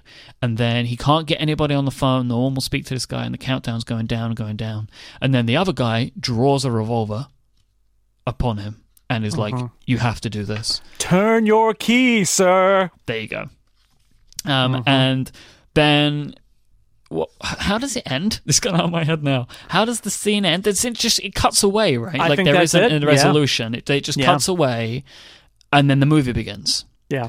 Um, and it seemed really strange. So you begin like the movie begins, and we're now at NORAD, and that's like what is NORAD? It's like some missile defense This location. is the North American. Uh, uh, yeah, th- this is the this is the central command for the American nuclear missile arsenal. Basically, okay. it's in the, in the middle of a, a like a mountain somewhere to be protected from nuclear war. Basically, Right.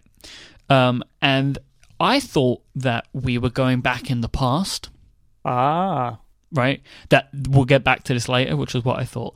And then it starts, and two guys arrive. Uh, they arrive in a jeep to meet a lady who's waiting for them uh, to take them to a meeting. And there's this thing. So another massive vault door is starting to Yes. close, and there are people like jumping through it. And it's like, yeah, they're gonna get crushed. it's like, why would you do that? That seems Yeah. so dangerous. like gonna this massive door, like you are going to be flattened. Mhm. But in they go, and we are kind of they're taken to this this group of people, uh, and there are a bunch of people in a room. And they are basically talking about things, and they, you realize that what that what happened, well, that whole opening scene, was a test of those men Mhm. and apparently like they say i can't remember the percentage but like a high percentage of the, t- the test subjects fail to launch the missiles Right. So the whole idea is we've got we've got men in these silos.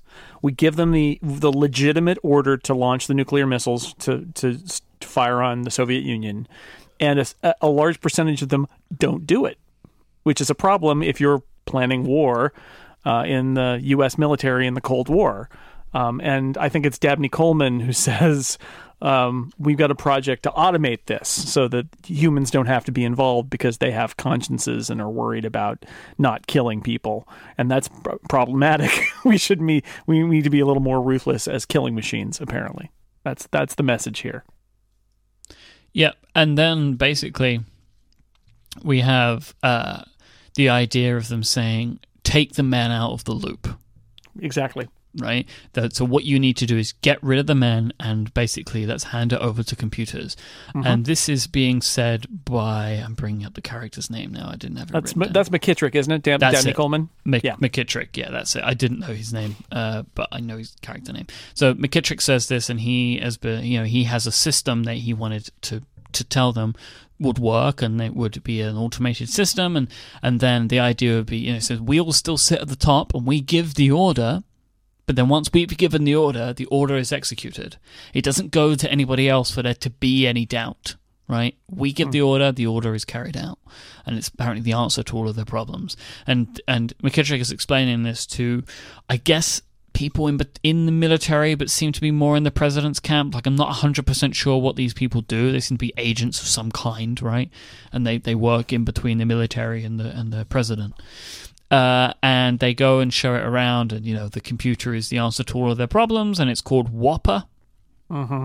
W O P R. It's uh, an acronym of some description, and it plays war games. That's something that it has done for many years. It has tested itself by the fact that it understands war and it can judge everything. It can judge who should fire first, when they should fire, it can calculate casualties, all that kind of stuff. It has been crunching all of this data and learning itself to be able to play these games. Um, and then they have the old general, uh, General Beringer, I believe, Yep. Played by Barry that's right. Corbin. Yep. Uh, who From says- Northern, Expo- Northern Northern Exposure, another show you haven't seen. Yep. Who says, I wouldn't trust this overgrown pile of microchips any further than I could throw it. It's like it's a war of ideologies. Yeah, he's like a Texan. He's he's got his chewing tobacco in all the time, and he doesn't believe all this computer crap and thinks that they need to be there need to be military men in the in the uh, in the loop here. It's like a man versus machine type thing. Exactly. You know, that's that's kind of how that works. And that's definitely an undercurrent of, of society at this time too. Is what can we automate? What, what how how can computers replace people? And this is the computers can replace people at killing people. All right. So it's you know that this is kind of the way we leave this scenario, right? Yes. And and it seems like you know they're going to go with the computer and and they're going to give that a go. You know, the guy says, "I'll tell the president about it." Then we go to our hero, uh, David, who is played by Broderick, and he is first. We the first time we see him, he is playing a video game, Galaga, and I feel it's like a foreshadowing, right? You know, war games. You know, watch out, that kind of thing. I love that kind of stuff. Uh, and he is realizes he's late for class, and he sneaks into he you know hightails it to class and is late to class uh, to a teacher who is a very peculiar character. The teacher Yeah. Yeah. who seems to like sometimes make jokes with the kids. But the rest of the time, just loves giving Fs. Like he just relishes in giving an F, Yeah, makes them come he's to the front of the class. It's very He's a jerk. Yeah, that Yeah. teacher's a jerk. He is a jerk. I, I, I didn't think that. I mean, I'm sure I thought that at the time, but now as an adult, I look at that and think that guy, that's a terrible teacher. That he he like waves people's Fs in front of the class as he hands them out and mocks sort of mocks them for being terrible students, and uh, you know. But then again, the kids make fun of him too, so that works. The uh, the line is uh, who, who what is it, what was it who uh, first came up with the idea of asexual reproduction and Matthew Broderick who's late to the class says your wife Yep, great line. Ah, so he gets sent to the sing. Mm-hmm. principal's office. So I have a question for you about principal's offices. yes I don't know if you ever visited one. uh, only only visiting not sent there Look at you. Okay, so in American pop culture, all principal's offices look the same. Yes There's a really big desk and there's a really big bench. Mm-hmm. Is that how they look? Uh, you know I don't know um, I think yeah I don't know maybe my I think our principal's office had their desk and like a couple of a couple of chairs not a not a big not a big well they, you you wait at the bench by the receptionist and then are sent into the principal's office Yes. i think that's how that works Okay. Yeah i think that's i think that I mean, it varies from school to school but that that's not an entirely inac- accurate depiction of some of the school offices that i you know that i saw as a kid So David is taken in to the principal. We don't see what he's happens been there. he, he's been here before he has that Yeah. moment with the receptionist where she's like i think we're all getting a little tired of this and he says yeah i'm i am too yep. Uh, and then basically we go to him leaving school, and Jennifer has a motorcycle for reasons. well a scooter i think she's got a scooter Right, or a moped okay. or something But- so so jennifer uh, who he was kidding around in ca- class and this is Ally Sheedy um, who who has been in many other other movies that you might have actually seen like the breakfast club Yep. okay Whew, got one Phew. And short circuit. Um, Yeah, yep. So she uh she uh uh gives him a ride on her uh, scooter back to his house. Yep. Uh, and basically, the what they're going to do is he's saying, you know, uh, David's saying that he can help her with the F and, and can can help her out basically, and what it transpires is that he is going to change her grade like he changes his grades in the school computer can hack into the school computer now this is this is the moment that you probably have been waiting for uh, where i talk about the computer equipment Yes. I have zero idea about any of it. I don't know what any of it is. I have huge floppy disks, which I have a I, I I had a memory as a young boy uh, at my uncle's house. He had these types of floppy disks, like the huge ones, right? That were actually floppy. Yeah. The actual disk itself, like the the case that it was in, was not rigid, right? Yeah. Oh, yeah. That that's that's. Uh, I had those on my first computer. Um, the uh, there were really big ones, and then there were a little bit small, smaller ones that were the actual floppy disks. And his, his computer in this is some weird computer that, according to Wikipedia, is is a it's an 8080 microcomputer that's not a brand name. But given that this movie was in is in 1983. That is a probably inaccurate computer for the time. It would be better if it was an Apple II or a TRS-80 or something like that. But it's a you know a, a big keyboard and a screen with text on it, and he has an acoustic coupler modem, which were going out of style at that point to the to a modem that you know was actually. Um, you know, a box that you just plug your phone line into. This is the kind where you have your big handset of your telephone and then you would plug it in, which for stagecraft purposes, I think it makes a lot more sense to use that in this movie, just because you get the exciting things where he's picking up the phone and hearing the sounds and all of that. Yeah.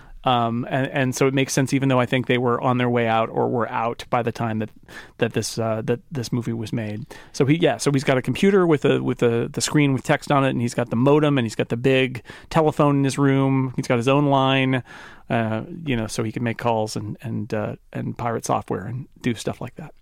Yeah, uh, that was the other thing that I wasn't familiar with. I knew what it did, but it's like I've never seen that type of modem before, where you actually put a telephone handset on top of it.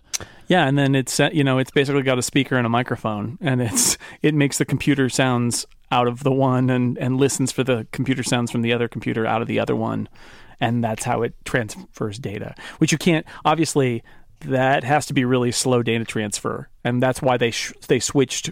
I never had a modem like that. That's why they switched. Even the first modem I had was a 300 baud modem. It was a direct connect kind of thing because that was just not. Uh, you couldn't get very much speed on it because you were again dealing with a microphone and a speaker in order to make all the noises that to transmit data. So they got they got past that really quickly. So uh, then we kind of Jennifer is really unimpressed by this. She is angry, if anything, about about the fact that he wants to change her grade uh, and doesn't want a part of it at all, and she leaves. Uh, but then David changes her grade from an F to an A anyway. Um, Yep. So that you know that continues, uh, and then we end up the next the kind of the next scene.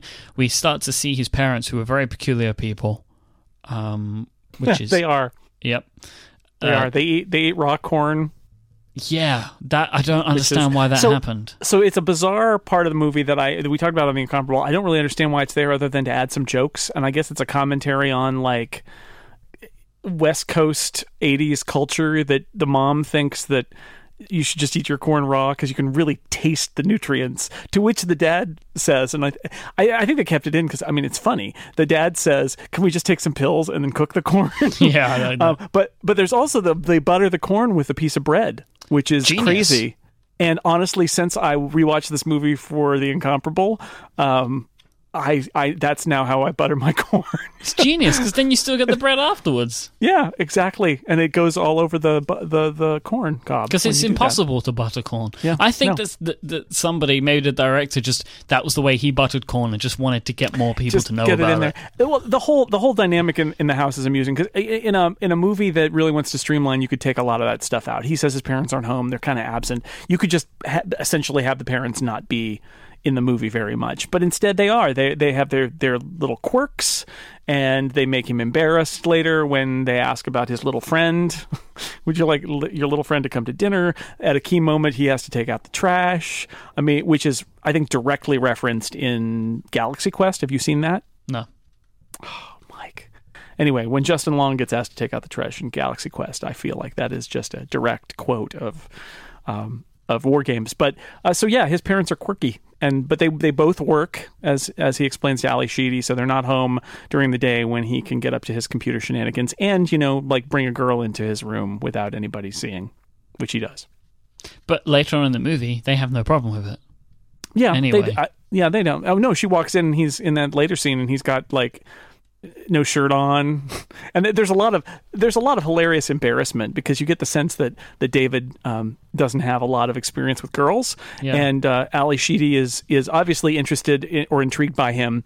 Um, and so, like the one time she comes into the room and he looks at his room and he's like, ah, and he's picking up dirty laundry and underpants and things and put, putting them in a ball and throwing them in the corner. And then, you know, he has no shirt on and he and he has to put his shirt on and all that. And it's just it's there's some funny little bits where he's super awkward around her, um, which I, I which I like. I, I feel like that rings true too. So that part with the no shirt on is when she comes she comes back to the house like a day or two later because she wants her grade changed.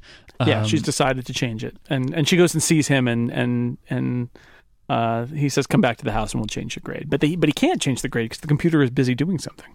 Exactly. It is dialing phone numbers because he had seen in the uh, corn on the cob scenario, uh, he's seen a, a very intriguing computer ad about the Protovision, uh, which is in a computer magazine, and it was talking about video games like you've never seen before. And he wanted to play those games now. He didn't want to have to wait for like later in the year or whatever it was. So I wanted to ask you because I've heard you mention on many shows about the ads in video in, in computer magazines. Yeah. This was a very intriguing ad. It was multiple page. You had to open up a flap to see the inside to find out the reveal of the ad. Was this what they were like?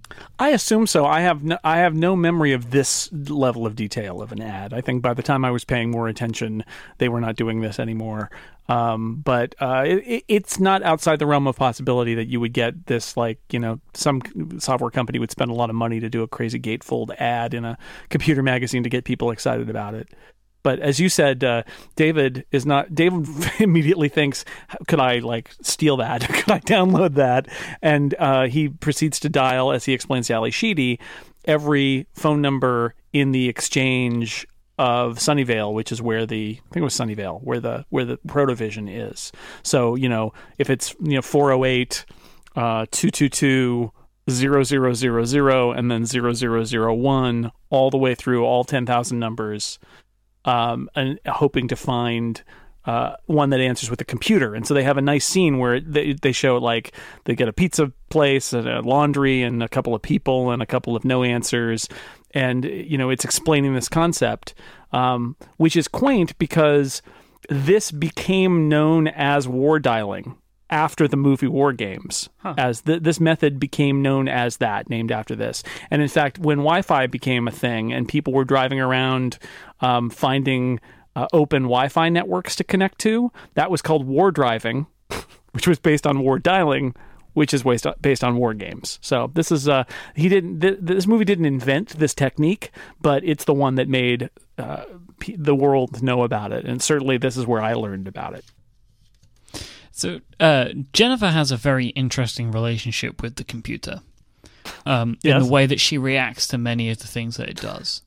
Uh, and she is clearly playing the uninformed people. In Yeah, the she's the audience proxy here. Yeah. Yeah, because for example, when they're go- when he's going through the numbers and he finds some some ones that are worth trying, you know, he finds some, some places that are worth connecting to, uh, and they eventually stumble upon which would later be found out to be the missile defense system, basically. Uh, he uh, uh, David tries to log in and it says connection terminated, and she goes connection terminated. How rude! How rude. Like the computer's not rude. Hung Um, up on. I, that's a funny scene though, because he well he enters the password wrong and it just hangs up on him. Yep. She's like, oh, how rude. And then, you know, there's the whole thing. Uh, I think it might be during this whole scene, or, or maybe a little bit later, where the he's able to talk to the computer, and the computer can talk back to him. And via this, I think that this is over like overselling. I can't imagine this would have been possible. You can tell me if I'm wrong about the signals being able to be interpreted into human voice. That seems like Well- it was maybe a, overstretching for the So time. the way I always thought of it was that you know he's got a he's got a box that reads the serial port and does text to speech. Okay. which is not implausible. There were there were there were bad, but you know, text to speech. Honestly, text to speech has not has not come as far as you would think. Okay. I mean, you can remember how the uh, the original Mac text to speech worked, and yeah, Oh, the, yeah, current, yeah, yeah. the current text to speech is, is better than that, but it's not a lot better. And this is this is from this era, so it it's not implausible, and and I see why they did it from a filmmaking standpoint because that this way you're not just reading text on a screen, and he's when as he's typing, he's saying the words that he's typing, and it's like they're having a conversation. So it's a little it's more cinematic. What's funny about this, and something that I never noticed until I watched it for the incomparable, is that the voice that you're hearing is actually the actor who plays Professor Falken. Oh. It's a Brit it's a British accent and then it's pro- it's and it's him and it's processed to sound like a computer generated voice. And they do a great job with the processing cuz it sounds like a computer generated voice. But when you um, but if you listen to it and then you listen to the actor later you realize that uh, it's his voice and the reason is because, you know, he created this computer even though that technically makes no sense. The only way it makes sense is if this is a stock, you know, if he also invented a text to speech algorithm with his based on his own voice that went into every box that was, you know, made to do that, which seems seems like uh, that'll be in my head canon. That'll be in my little uh, fan fiction that I'll write about WarGames later. Um, but uh, it is it is a nice touch because it makes you feel that Joshua, uh, the computers, the WOPR, so named Joshua to refer to Professor Falken's son, um, is you know is his product, is his thing because it talks like him. I feel like that's just an Easter egg. The fact that it's him. Yeah, yeah, but it it wants it, it's it's not even something you're supposed to notice, but I feel like it is tying you, it's tying them together, like just subconsciously. But it's not meant to be noticed, I think, other than just subconsciously that that they're related. I don't know. So during this whole scene, so I love this whole scene with uh, you have It's Jennifer. Jennifer is here and she's just come for a run, which is really weird. I love her character, by the way. Like yeah, oh, she's so great. her character is so fantastic. Like she is fun. She is very active. Um, she Yeah, seems she's like got a, scooter. real- She she goes Yeah. running. she's she, like she, got a a, a kind of tomboy like I don't even know if that's a politically correct phrase anymore. I have no idea. She's quite sporty, and Yeah. she feels like she can she can be a girl, but she can also hang with the guys. Like she feels like she is a real great role model figure. I don't know. Like there's just something about her whole character that I really warm to. She's very positive, very smart and funny, and she's a great foil for David. Mm-hmm. But this whole scene with the two of them in the bedroom and she like traps him uh, in between her legs when he's trying to go past and that's your little friend. Does your little friend want to come to dinner too? Yeah. And she's yeah. and it just this whole thing this whole little scene is one of the things that i just really love about 80s mu- uh, movies i love the music like i love the music like the soundtrack type music and i love the kind of music where it's you know the music that runs through like the the score right? Uh, i love the dialogue between everybody. Um i everything everything in general in 80s movies is more innocent and wholesome which i like you know because they're just fun movies. Like they're not dark. Yeah, no, I mean, well, well, okay. This movie gets dark, but it gets dark in different ways. yeah later. i mean But I, the- i'm thinking of like batman right yeah, well, and, and these kids that we, we, we meet here, right? I mean, they, they, they're not perfect. They don't get good grades. You know, they're, they're, they're skipping school and, and, uh, but at the same time, they're still, you know, and they're, they're kind of innocent too. And don't, Yeah. and they step in, they step in something and they have to learn about this thing that they, that they, that they screwed up on. I mean, he is, logging into people's computers and changing grades and stuff. He's committing crimes, and yet on, in so many other ways, he's completely innocent about the world. And there's a when they when they play the game, and then and then uh, it's on the news in in the sort of the next scene, they have that freak out moment of like, oh my god, did we do this? What do we do? What do we do? And they realize how in over their heads they are, and it's all kind of adorable. Also, it's funny the dynamic between them because you know, you know, she is she's flirting with him um, and it's like you're you're starting you get the sense that you're starting from almost zero. Like they know each other but that they don't have any history to speak of and that this is the this is the thing that causes them to get to know each other. And that's kind of adorable too to watch their their relationship kind of mm-hmm. kind of grow and as she learns about the the quirks. And then they get put in this you know in this shocking thing that happens to them and it may just be selection bias because of the movies that you're showing me, but I'm very much enjoying all of them for this reason. You know, like if they could say anything. Yeah. I love that movie so much. I'd see that again.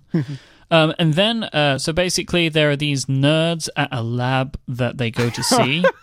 Jim and Malvin, who oh. are great comedy characters. Jim is yep. very quiet and angry, They're, and Malvin is socially awkward and annoying. little broad, little broad. These characters, but yes, this is where you, this is where you get the uh, the back doors, back yeah. doors. That whole thing where they explain what back doors are, which is again where most people heard for the first time about the concept of putting a back door in a computer system. It came mm-hmm. from this, from this scene in this movie. So then, uh, it, then it unfolds a montage where effectively where David is trying many different things and he's looking at different resources and trying to come up with the password, uh, which culminates in another scene back in his bedroom. Uh, this is where. Oh, like yeah, this is another scene back in his bedroom. You know, basically Jennifer goes to see him. He hasn't been in school for a while. Like you know, like where has he been? Uh, he has been I actually think this is the scene where he has his shirt off, right? It's it's this one, or is it all the same scene? Anyway, um, and then he kind of going through things. He's got paper all over everything. It, it kind of looks like a man possessed. You know, there mm-hmm. are things hanging up everywhere, that kind of stuff. He's been doing research. We discover he's done. He's gone to the library. He's got like newspaper research, mm-hmm. and he's got like video clips. And they watch. Is, they watch a video of him of the guy, and uh, Jennifer's like, he looks really nice. You know, looks like a nice guy. And then they read the obituary and find out he was 41 when he died. And she looks at him in the video and says he wasn't that old, and he was like he was 41. Uh, David says, and then Jennifer goes, "Oh yeah, that's old. That's old." yep. Makes me laugh every time. And then they end up working out that Joshua, the name of his son that died in a car crash, is the password, and they log into mm-hmm. the system. And then we have, Would you like to play a game? And then he has list all of the games. Um, you know, there's some there's games like blackjack and tic tac toe and poker. Uh, it suggests chess. A nice game of chess would be nice. nice. game of chess, but then uh, David is drawn to a very exciting game called Global Thermonuclear War. Mm. Uh, and basically they start this game of global thermonuclear war and it sets off alarms at NORAD because it has woken up the WOPR system, uh, which is now simulating that there have been missiles launched from right. Russia. Right, and, they, and, it's a fun scene where, so he after he, he changes the Right. He changes the grade. He does a reservation on a, on an airplane going yeah. to Paris. Yeah. All these things like all these things we can do that are pranks, basically. So here they kind of giggle and and say, "Who do we want to nuke first? And they choose Las Vegas.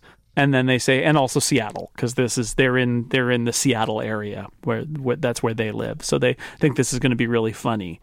Uh, cut to NORAD headquarters, the center of the United States nuclear missile arsenal, and the red alert goes off that there are Soviet missile launches and, and they're incoming to uh, Las Vegas and Seattle. Because they are now using this machine for yeah. the actual processing, but now this machine is playing a game. Exactly. But it looks to everybody else like it's real.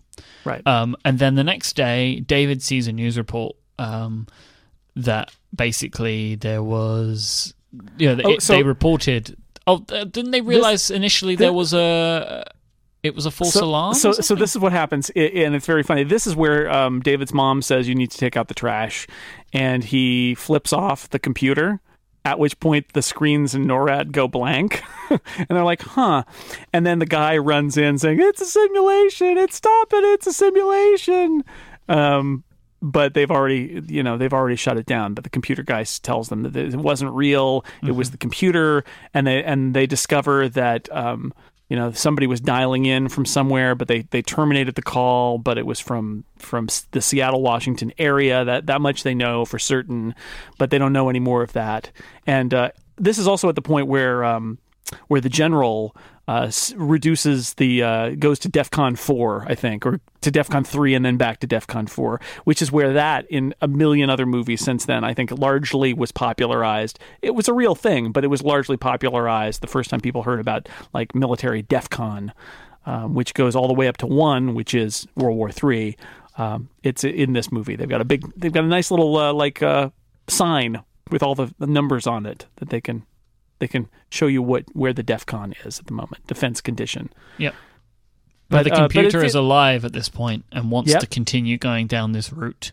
Um, right. So the and- so the next day there's all the news stories about about how there was a false alarm and there was almost Mm-hmm. a nuclear accident and that freaks David and Jennifer out because they know that it must have been them who did that and Yep. what have they gotten themselves into? and then, uh, so yeah, the computer calls him, and Isn't that a great moment where he's like, "No, go." It's like I, I, I told you never to call me here. He's like, "No," and it just keeps calling him back. He And he plugs unplugs it the in. phone. We're still playing the game. It says and he's like, "No, no, no, no, it's not me. Professor Falken is dead."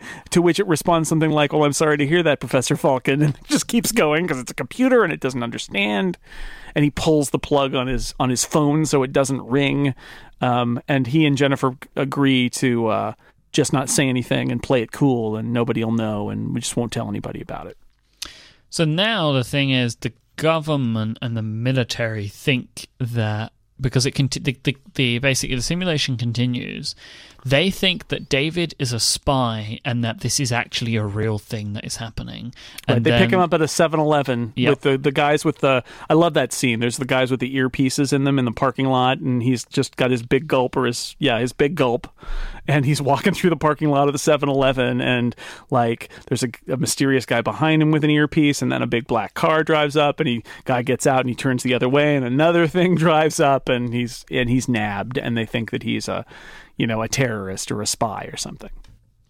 So uh, he gets taken to NORAD, and McKittrick wants to talk to him. So he takes him on this little walk, and he starts talking to him about computers and stuff like that. And then takes him into his office because you know he's trying to be all nice. And then he takes him into his office and like starts interrogating him and like grilling him, that kind of thing, about what's going Yeah. on. Uh, and then there's some kind of emergency. So McKittrick leaves, and then I don't know why David does this. Starts playing around with the computer in McKittrick's office to talk to Joshua, as he calls it, the the WOPR machine. Uh, and the, obviously, the receptionist, looking through the glass wall, uh, sees him typing on the computer, uh, and you know all hell breaks loose. They the the computer's got, kind of going into like it's really going down this route now, and it's saying that when it gets to DefCon one, it's going to set off the nuclear warheads. Uh, so they all come and grab David because they think that he's up to no good, and they throw him away into this like infirmary area, um, in which David MacGyver's an escape. You know, Yes. he kind of grabs this uh, like a, a He rips the panel off the wall and figures out a, a way to unlock his because he's a good hacker. He Yep. figures out a way to unlock the uh, the door electronically. And he sets off through the uh, utility shafts and then ends up sneaking away with a tour group. Gets on a bus and is, escapes out of NORAD on a tour bus. Uh, he hitchhikes his way because also, oh, he has found an address, right? A, com- a classified address for another guy, a, a doctor, but he works out that this is probably uh, going to be Dr. Falcon or Falcon, Professor Falcon, Professor Falcon. Whatever you call him, Doctor. So this this um the the NORAD section for me is the weakest part of the movie. Right. Um, I think I like Dabney Coleman in this. Um, I think he's trying to make it like uh, David. He and David are kindred kindred spirits in a way because they're the computer guys. They're surrounded by all these military guys. There's this really gross thing where the the the one guy the, is trying to pick up on the secretary. That's like what is happening. that it's like why I don't even know why that's in this movie other than that it's a distraction. yeah, he needs to be um, distracted by something, so I- chose that. the the escape the escape is fine. I mean, I think the reason he types on McKittrick's keyboard is that he's desperately trying to stop Joshua from continuing the game, and he figures this is his opportunity to do it. Um, and he's just trying like it's like a last ditch attempt and it totally fails. The the part that really kills me is this is the center of US defense and and it's the missile launch and there's a school tour where a bunch of kids from school have been brought in their school buses to take a tour of NORAD. I don't know if that's accurate or not. It seems completely ridiculous to me that there is a school tour, but it allows David to slip out with the school, which is what I think why it's there. And so he escapes from NORAD. But I don't know why there's a, a school tour there. Um, so yeah, I, I, don't know what it was. I feel like they were like trying to do some sort of PR balancing because of the I don't know. It's just stupid. Uh, but yeah. it was a good plot device to, to get him out. Sure, I mean this this kicks the plot into gear. It, it, it, puts David in. David learns the scope of what's going on, realizes he can't stop it, um, that the people there won't really listen to him or believe him, um, and he just figures that he has to get out and find Professor Falken, basically. That he's gotten information now about Professor Falken. He used to work there. Now McKittrick's got that job. You know, and this sets David on the. It's a tough part of the movie because this is this is all just to kick the plot into gear for the the, the second half of the movie, where where they're going to go seek Falken out, and the the um, WOPR is going to continue the countdown. Um, and then basically he's we, you know, David has left, he's hitchhiked his way out, and he gets Jennifer to book him a plane ticket. I love that he is a massively wanted man, but can get on a plane, right? Different, different times. This is that that is one of my favorite things about that that uh, that section of the movie is. Um, he can show up somewhere. Uh, uh, yeah, they don't know it's they. He's wanted, but they can book a, a ticket in his name, and nobody knows it and he can just walk in and there's no security and it's just yeah very different time. Um, so we basically are a, a situation where uh, oh yes okay so this is something that i just realized while looking at my notes. Jennifer arrives. She's there yeah. when he so gets she, off she, the plane. yeah she picks him up at the airport. She's come down to wherever they are and they're gonna go they're gonna go uh, find uh, professor falken. And then Oh, they they find Falken. Yeah, they go to they go to his island. Island. And, and, one of my favorite scenes is they get to this island and they're like, "What the? Where the hell are we in this island? And what's that?" And there's a dinosaur. It's a pterodactyl flying. flying around. Yeah. Uh, oh, it's a great just... non sequitur, right? That's one of my favorite non sequiturs in any movie ever. It's like, what am I seeing? Why is it? But it turns out it's a radio controlled pterodactyl being piloted by the the guy who's under an alias, but that we realize is is the actual mysterious Professor Falken. Um, and Dr. Falken's crazy. I love I love this whole section. So he he has been driven, if not mad, he has he is such in such despair over the death of his wife and son that he's gone into hiding. He plays with his dinosaurs, and he has. You're right. He he is kind of crazy. He he has become obsessed with the dinosaurs and that they went extinct. And that his thoughts about his contribution to the military indu- industrial complex and the nuclear arms race and all of that is inevitably going to lead to the um, to the the destruction of humanity, just as the dinosaurs were destroyed, and that the, we will become extinct. And and the this is the dark part of the movie where he basically makes the argument that um, you know you guys you know are are young and it's a shame that you'll die but you know even if we extended this a little while your kids would die because we're all going to die. Uh, we're all going to kill ourselves. Humanity doesn't deserve to live. I'm just going to let sure i could probably stop the countdown but i'm not going to because we don't deserve to live which is he is in a very dark place. And and and this is the low point in the movie.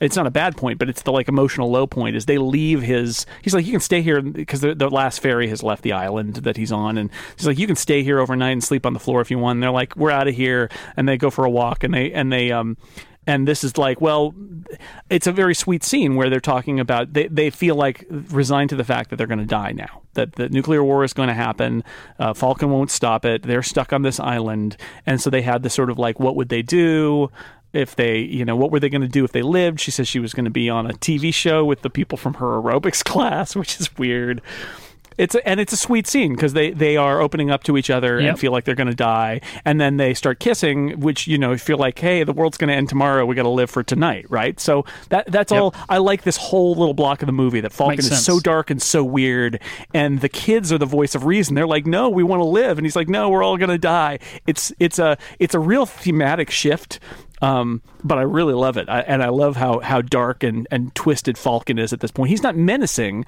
except through inaction. Like he's just like I, he's written humanity off, and they're trying to make him believe it, and he won't believe it. However, when uh, they kiss, something happens, and when when they kiss, uh, something seems to happen to the plot of the movie. in that it just starts to tear into pieces. So a helicopter arrives and chases Yes. them for way too long. Yeah, yeah. So this is that. This is the flip side of the pterodactyl, which is they, they start to kiss, and they're it's like the last night on Earth, and uh, and then black helicopters come to take them away back to NORAD because they've I, they've realized, I guess, that they are finding their way to Falken, and they the government knows where Falken is, and so they take them all back to NORAD, and it's essentially oh, is, okay. Is that what you expect? Because I couldn't work out where the helicopter came from. Oh, I assume I assume that they finally figured out that he, they were traveling, or they just realized McKittrick he, they, had been talking about Falken, and that and that David had been obsessed with Falken, and that they know where Falken is, and some combination of those things. Um, they went to Falken. Falken said, "Oh, they just left here," because they say like, "Oh, Falken sold us out," which is probably not quite it. Um, uh, you know, but and we don't know how long it's been. Did they walk just walk out the door, or had they been walking for an hour or something and talking? The thing that, that I don't get though is that the army guy, the military guy, seemed to be working with them rather than trying to take them. yeah, it's it's weird. I'm unclear Because I was I'm- like, where did he get this helicopter? so this is the this is the strange connective tissue here, where I think basically what they what what McKittrick has realized is that the computer is out of control, that that um that they need Falken, that Falken is in play, that the kids knew it, that the kids went and found him, and and they're so desperate at this point, they're like, let's just bring them all back. Let's bring them all back and talk to them. And and the, what this is what the movie is trying to do. The movie wants to get all of its stars in one place on one set, which is that enormous NORAD set, so that they can have the end of the movie. Yep. And it's a great end of the movie, but this is the point where they're like in the screenplay, they're like, well, you know, and emotionally, I love I love the whole island stuff with them, but there is that moment where they have to sweep everybody up and bring them to, to the next part of the movie, and this is it. It's with the helicopter. Then Falken somehow, well, they all arrive, and he convinces the general. They're rushed in, right, and they get to go through those doors that are almost going to slam them, Yeah. but they get in just as they're closing the doors. oh, Um, that actually makes sense. What you said now about your theory for it, because the lady is waiting for them. Yeah, they're trying to get him in as the door. Yeah. She's like, "You got to hurry! You got to you got to get in here now!" And they they rush them in there because they've realized they're going in nuclear war lockdown. Um, which I always feel bad for the people who are wandering around outside the doors because it's like, "See you guys, you, you, don't, you don't get to come into the vault." Um, but Too they late, rush them in there and and basically say, "God, what is happening? Fix it! You know, fix it." Um, so at this moment, they're like they're counting down like the minutes to impact, and Falken somehow convinces the general to think and not follow the machine. And like, do you think this is really happening? Like an unprovoked attack that they would want to destroy it? Like, he really asks him to take a gamble with himself, right? Like, Yeah. because the general believes this is happening. Like he genuinely believes this is happening, as he should in this. Well, he's scenario. he's responsible for this, right? Yeah. Like the idea is if I if I don't act here, then I will have allowed my country to be annihilated. Um, Yep. And so That- it's a really strange thing that Falken is able to convince him so quickly.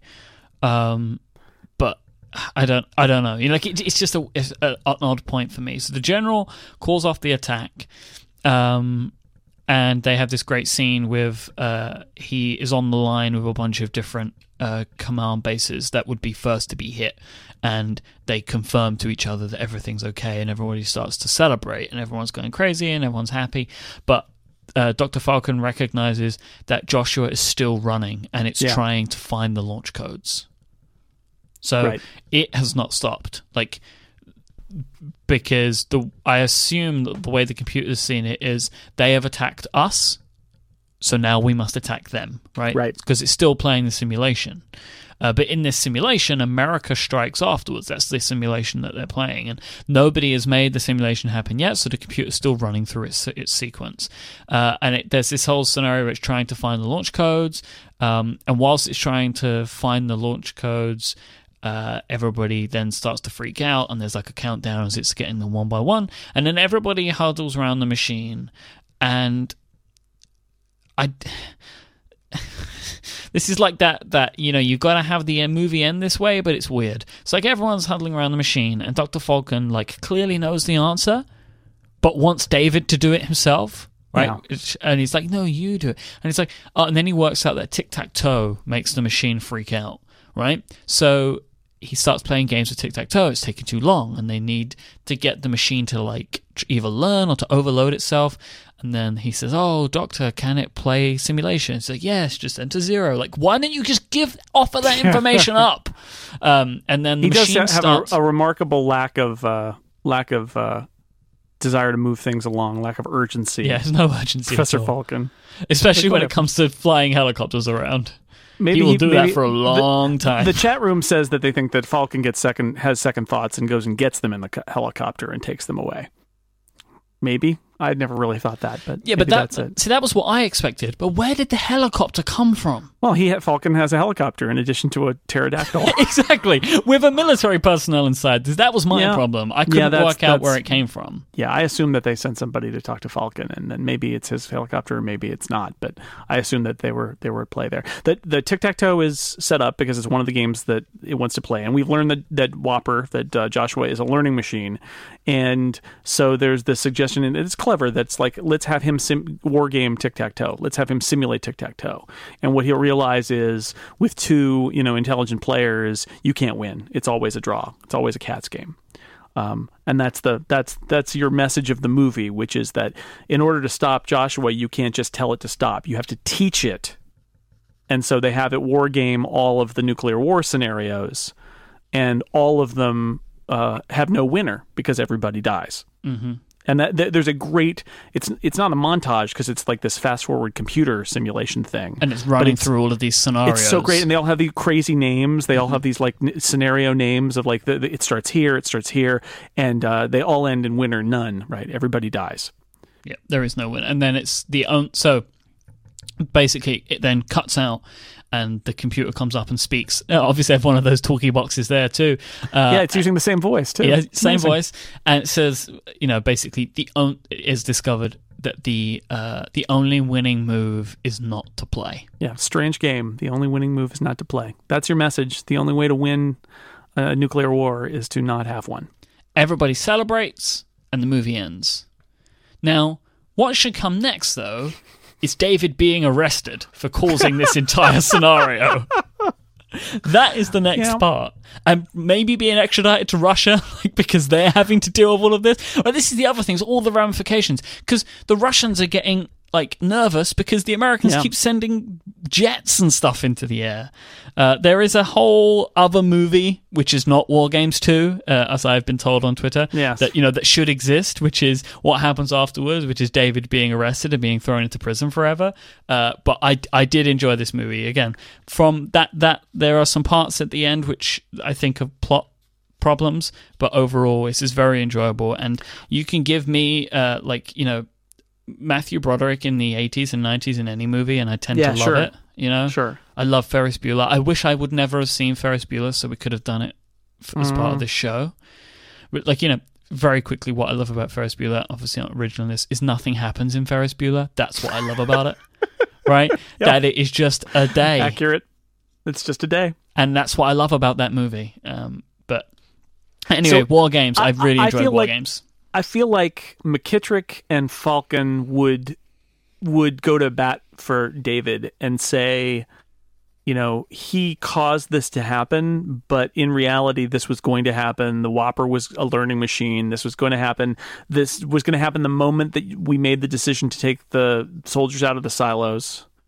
And um, you know, because that's part of the lesson here too, is the the having having humans do this thing, and that replacing them with a machine is a mistake. But also, it's because the humans have a moral sense of a sort, and uh, that's why the people refused to turn the keys in the silos. So, so you know, this is an anti-war movie. Um, it's also sort of an anti-technology movie, but sort of not. I think. Um, but anyway, I, I feel like David would would probably because he did, you know, help convince Professor Falken and you know say and you know play played some tic tac toe and save the world. That they'll probably let him off with we're gonna we're gonna watch you you know, no, no more modems, and uh, you know, and just go to college and, and do something respectable, or they, you know, or we'll hire you, but you have to, you know, but no more, no more modems in the meantime. Yeah, if they let him off, they definitely hired him. I think so. I imagine that's see that's the sequel that they should have made. Is you know it's twenty years later and David is now working as an analyst and discovers something computery that is threatening the world, and that would have been an interesting way to do that. To do a sequel. Instead, they did a weird direct-to-video sequel like years later that has no connection, and don't watch it. It's not I, I, was actually surprised when people say, "Oh, but don't watch the sequel." It's like I don't even consider that sequel a sequel. It's just a cash grab from from many many years later. Yeah, it's a, a, a movie with the name WarGames. War 2. Games, yeah, yeah, that's or, that's it, or whatever it's called, whatever it's the called. Dead Code. um, so yeah, I enjoyed that one. It was another great suggestion. I think. Uh, I liked it very much. Good. Um, because again, I think there is clearly a theme that I am I am clearly a sucker for 80s movies with young love stories in them. Mm. That is clearly a thing that I like. Uh, I like 80s romantic comedies, even though this isn't a romantic comedy, but it has the romantic, like it has the the, the no. It's got it's got the I, I, love it's got the young young love um, at the time of the end of the world kind of thing, and they mm-hmm. bond by be, doing this crazy thing with a computer and all of that, and it definitely inspired a whole generation of computer nerds with the whole talk of uh, war dialing and and uh, you know Protovision, I have you now, and all of that uh, kind of kind of stuff too. Um, so yeah, but but I, I, love that I love that relationship that they have, and uh, it's it's a fun um, fun thing, and I love that scene where they talk about what they're not going to do because they're all going to die tomorrow. And as somebody who lived through that era, uh, let me tell you, you know, it didn't happen every day, but there were days where you would think, "Are we all going to die tomorrow?" Like literally the the possibility that the human race would extinguish itself anytime was floating around, you know, which is bizarre. And we don't feel that now, which is not that we aren't capable of doing it now, but but it doesn't have that same feeling uh, as it did in the in the early to mid 80s. We are running extremely long. yes, we are. But I still want to talk about Inside Out. Is that okay? Yeah. Yeah, that's fine. Okay. We should we, we should we should do that. Before we do that, though, I want to just thank our final sponsor for this week, and that is Squarespace. You can start building your own website today at squarespace.com, and if you use the offer code UPGRADE, you will be able to get yourself 10% off at checkout. Squarespace, build it beautiful. When it comes to finding a home for yourself online, in my opinion, there is nowhere better than Squarespace because they give you all of the power that you need. They put it right in the palm of your hands. They give you all the, template tools you're going to need, all the site building tools you're going to need. They give you great hosting. They give you great scaling. They give you all of that stuff without you needing to have to worry about how to, to like get down in the nuts and bolts and work it out yourself because Squarespace do all that heavy lifting for you so you don't have to. And if you do get stuck with anything, they have great support teams that are there to help you 24 7. They have live chat and email for their support, and they're there all the time. They have teams located in New York, Dublin, and Portland who are there with any questions, queries, or comments that you may have, if anything that you need help with.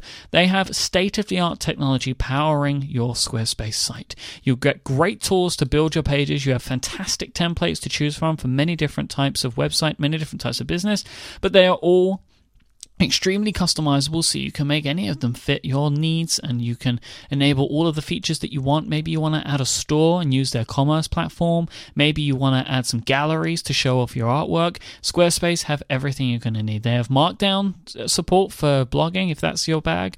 I know a bunch of people that use squarespace for exactly that. Um, our blog at relay fm our store at relay fm is powered by squarespace because we know they do it better than anybody else, so why would we build our own when we have those tools right there for us to use. And if you do want to stretch Squarespace further, than, then it already is you can do. They have a dev platform. It's out of beta now. It's available to everyone. You don't need to know any code to have a fantastic Squarespace website, but if you do want to tinker with anything, you can feel free to because they have the dev platform to enable you to do that. Squarespace really is a fantastic set of tools. It is a great it is a really really great system that if you want a website of any kind or you know anybody, you have friends, family, local businesses that need a website website, Squarespace is definitely the place for them as well. You can sign up for annual plans that start at just $8 a month if you want. They do monthly plans as well, but with their annual plans, you'll get a free domain name if you pay annually, which is really awesome. You can start a trial right now with no credit card required and start building your own website today by going to squarespace.com. And if you use the offer code upgrade at checkout, you will get 10% off your first purchase and show your support for this show. Thank you so much to Squarespace for helping us out today. Squarespace, build it beautiful. So last night I went to see uh, Disney Pixar, uh, their latest movie, Inside Out. And I am about halfway through episode 254 of The Incomparable called You've Ruined Pizza, um, which is great, Yes. great when you've seen it. Uh, and I'm about halfway through that. But I really loved this movie and I wanted to just share some of my thoughts with you because I think they're very. I think that I come from a very different uh, background to basically everybody on the panel. Uh, in that I don't have kids, and I know that Andy didn't, but he seemed to also be coming at this from looking at it in that way as well, like looking at it as a effect that parents can have on children as being one of the key themes of the movie, which it definitely is, and I could see that, but that was not the way this movie made me feel. Um, Okay. So, so I'm not a parent, right? So all that stuff with you know, and, and it really I can see it there, right? Because I could feel the emotion in it, like the the parts where the like the mum and dad are saying to Riley about thank you for being so strong for us, right? You know, you can you could see it at the time, like uh oh, that's a problem. Uh, by the way, massive spoilers for Inside Out, and we're not really going to go through the plot. I just had some feelings that I wanted to get out, so I hope that you've seen it.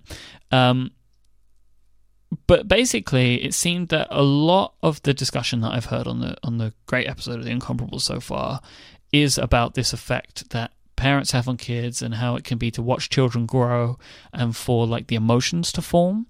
Uh, but for me, this felt like a very interesting um, take on mental health. That was kind Sure. of the way that I saw this movie uh, and the way that I was watching it because it was kind of like explaining to me um, as well, and the way that it made me feel was to kind of be like to say you can balance things. Like it's okay that all of these emotions exist, and at certain times, different emotions will drive you. Mhm. Um, but it's cool because that's just what's going to happen. And it was very interesting to me because it was it was I thought it was a really positive message for mental health to be like these are the five elements that we have in our minds and no one person is all of them you know except for the bus driver. Uh, but you know but we have all of these different elements that make up our personality and it's totally okay that at certain points they're going to drive. And what it ended up showing was ones that you think are really bad like sadness actually can be incredibly important to your life, right? And the way that that can can run, and you know, you see it, and, and I noticed it at the time when they showed that the ma- the mum, uh, the mother was being controlled by sadness. Sadness was in the middle of her control desk, right? Showing for her, and like the dad was anger. Right, like they they they have these guiding emotions, in that Riley had uh, the daughter had joy, but they can change and they can grow and they adapt. Um, and I also felt about like the the journey that joy and sadness go on. So like they get ejected out of headquarters, genius, right? Stuff like that. Headquarters, Mm. very clever. Like train of thought. Oh yeah, the Those, train of those. Pixar people are just geniuses. they really are so smart the way they think of those little things. Um, and uh, the journey that they go on together and watching how everything gets broken down and how they have to go through it together and to work out that actually they can coexist and why that's beneficial. I kind of saw that as like every kid has that happen in their brains, right? Like that joy and sadness always get lost together for every child. Like it wasn't a, this is what I took from it anyway. It wasn't a thing that just happened to Riley. Like there is a, a thing in which all kids go through, right? They go through that period or that time where joy and you know sadness or whatever are not with them anymore and they're driven by anger for example because there are these other emotions these other like strong emotions that they have are off having that adventure where they can learn to get back together and rebuild their personality. And the whole idea of the personalities getting broken down and new ones being grown. I i imagine like the way that i look at that is that happens to all of us multiple times in our lives. And that different traumas break down our personalities and allow them to grow again. Like i think of Mm-hmm. like breakups in relationships. They break it down again. You have that relationship island smashed to pieces and then when you meet somebody new it grows and it grows differently because this person's different and you grow into a relationship yourself and it enables you as a whole to change and it. And those kind of big moments in our lives smash those islands down and enable us to to rebuild them a bit. So that's my overall feeling about about inside out I, yeah, I, I think it, it's funny about the parents. I, I think some of that is about uh, as a parent, you're thinking this is a movie about the emotional development of a child, and so when if you've got children, you start to think about their emotional development as a child more than about your own emotional development, especially as a child and becoming an adult. And and I so I think that's one of the reasons that. Uh, you know, the, as parents, we kind of took that point of view. I think you're right. I, I think one of them, the messages of the film, is definitely the idea that um, the idea that if you're thinking that the only way for you to be a normal person or a healthy person is that you are happy all the time, that you are setting unrealistic um, expectations for yourself, and that life is more complicated and people are more complicated than that and that um, you know some of the richness in life is things that we think of as negative and that that's all a part of us too. And i think you know i, I think you're right. It's a it's a message of this about sort of mental health and, and a healthy attitude toward life that um, that it's all part of it's all part of the whole and that if you if you decide to categorize it as like this is the good part and this is the bad part then you're going to be un, unhappy or unhealthy because you are you have an unrealistic expectation for for life. Uh, it can never be fulfilled and that in fact you wouldn't want a life that was nothing but this because you know if there are no highs and lows then everything is just flat. Um, and I, I that I mean that and ultimately that's the message of the movie right is that joy and sadness together create uh, you know to use nerdy terms, create this kind of dynamic range. Like it's it's better that the, the, the memories are bittersweet and not just all joyful or all sad. That it's this combination, um, which again I think that's why it's about a young girl is that she's going through. Um, she's going through this transformation that leads to adults that hopefully you know in the adult mind you have a more nuanced uh, set of, of feelings that are all working together and integrated more. But as a child, you know, it, it, you don't start out that way. And so we're seeing her um, understand about mixed emotions and about, you know, feeling bittersweet feelings about things. And um, it's really interesting. Also, Bing Bong is uh, in it. And any parent will tell you that when the moment that the imaginary friend comes on screen, you think, oh no, something bad is going to happen to Bing Bong because imaginary friends don't last. It's a beautiful thing, but then they fade away and they're gone. And and again, as a parent, you look at this and you think these are this is also a story about all of these things that you saw in your children when they were little that then eventually they all went away because they grew up. So that's that's another reason that you know you view that that way as a parent. I think. Yeah, I didn't. I didn't have that crushing sense of dread when Bing Bong came on the screen. oh yeah, oh yeah. I, I just I, that was a moment I was like, oh no, Bing Bong, because yeah, because imagine how many how many grown-ups do you know who have imaginary friends, right? It's like he's doomed, he's doomed, and he's already been filed away. He's lurking in the background, right? Sure. So yeah, it's a good movie. It's a really good movie, and it has a lot. There's a lot of depth to it. There will be great, you know, there'll be books written about the uh, the the the meaning and metaphor in in uh, in Inside Out. I think. I cried a lot, Jason. Wow, it's a Yeah. great it's a great work of art, and uh, Pixar is good at making making uh, people cry too. But it, it's a yeah, it's a really it's a really uh, fascinating piece of piece of art. I have to say that the the correlation between time of Pixar movies, you know, like over time as more and more movies have come out, and crying has there has been a, an increase Yeah. in the amount that they make you cry. Yeah, the they, that they've they've really. T- I mean, they've been making people cry since Toy Story two, I would say. But lately, they're they're they definitely are very good at it, and they know it. There's like the whole there's like a whole half hour towards the end of the movie where I'm crying every three minutes. Mm. Like I'm not like um, when when I say crying as well because I say this like a bunch.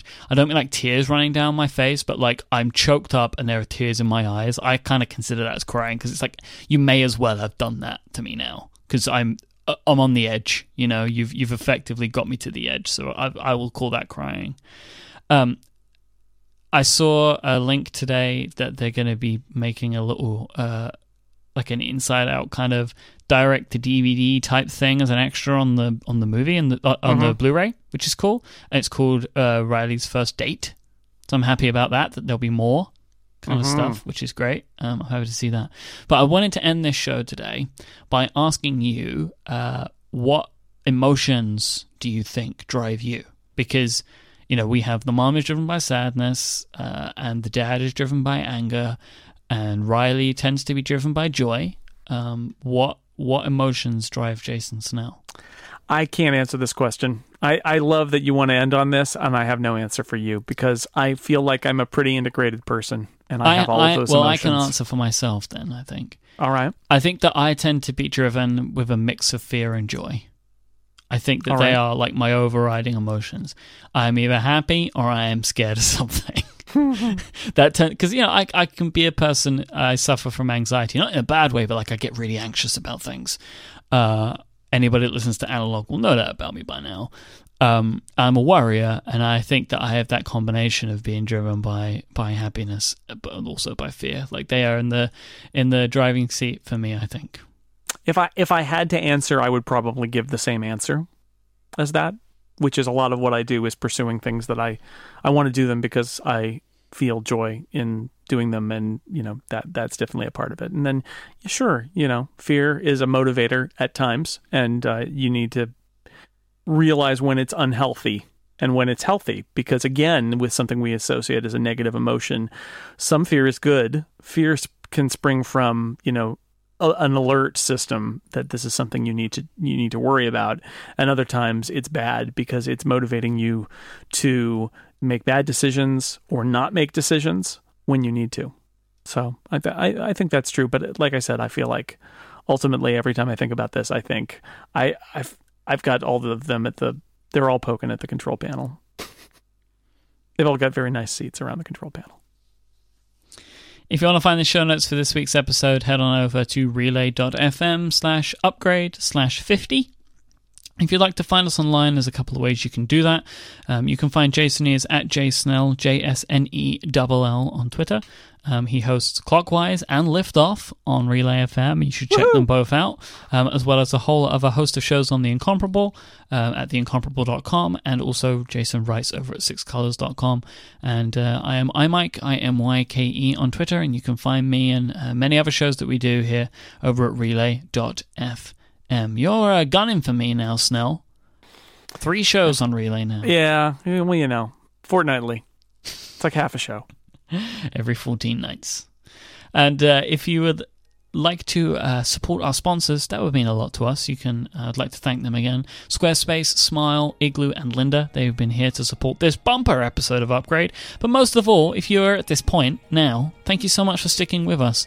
And we'll be back next week for another episode of Upgrade. Until then, say goodbye, Jason Snell. goodbye Myke Hurley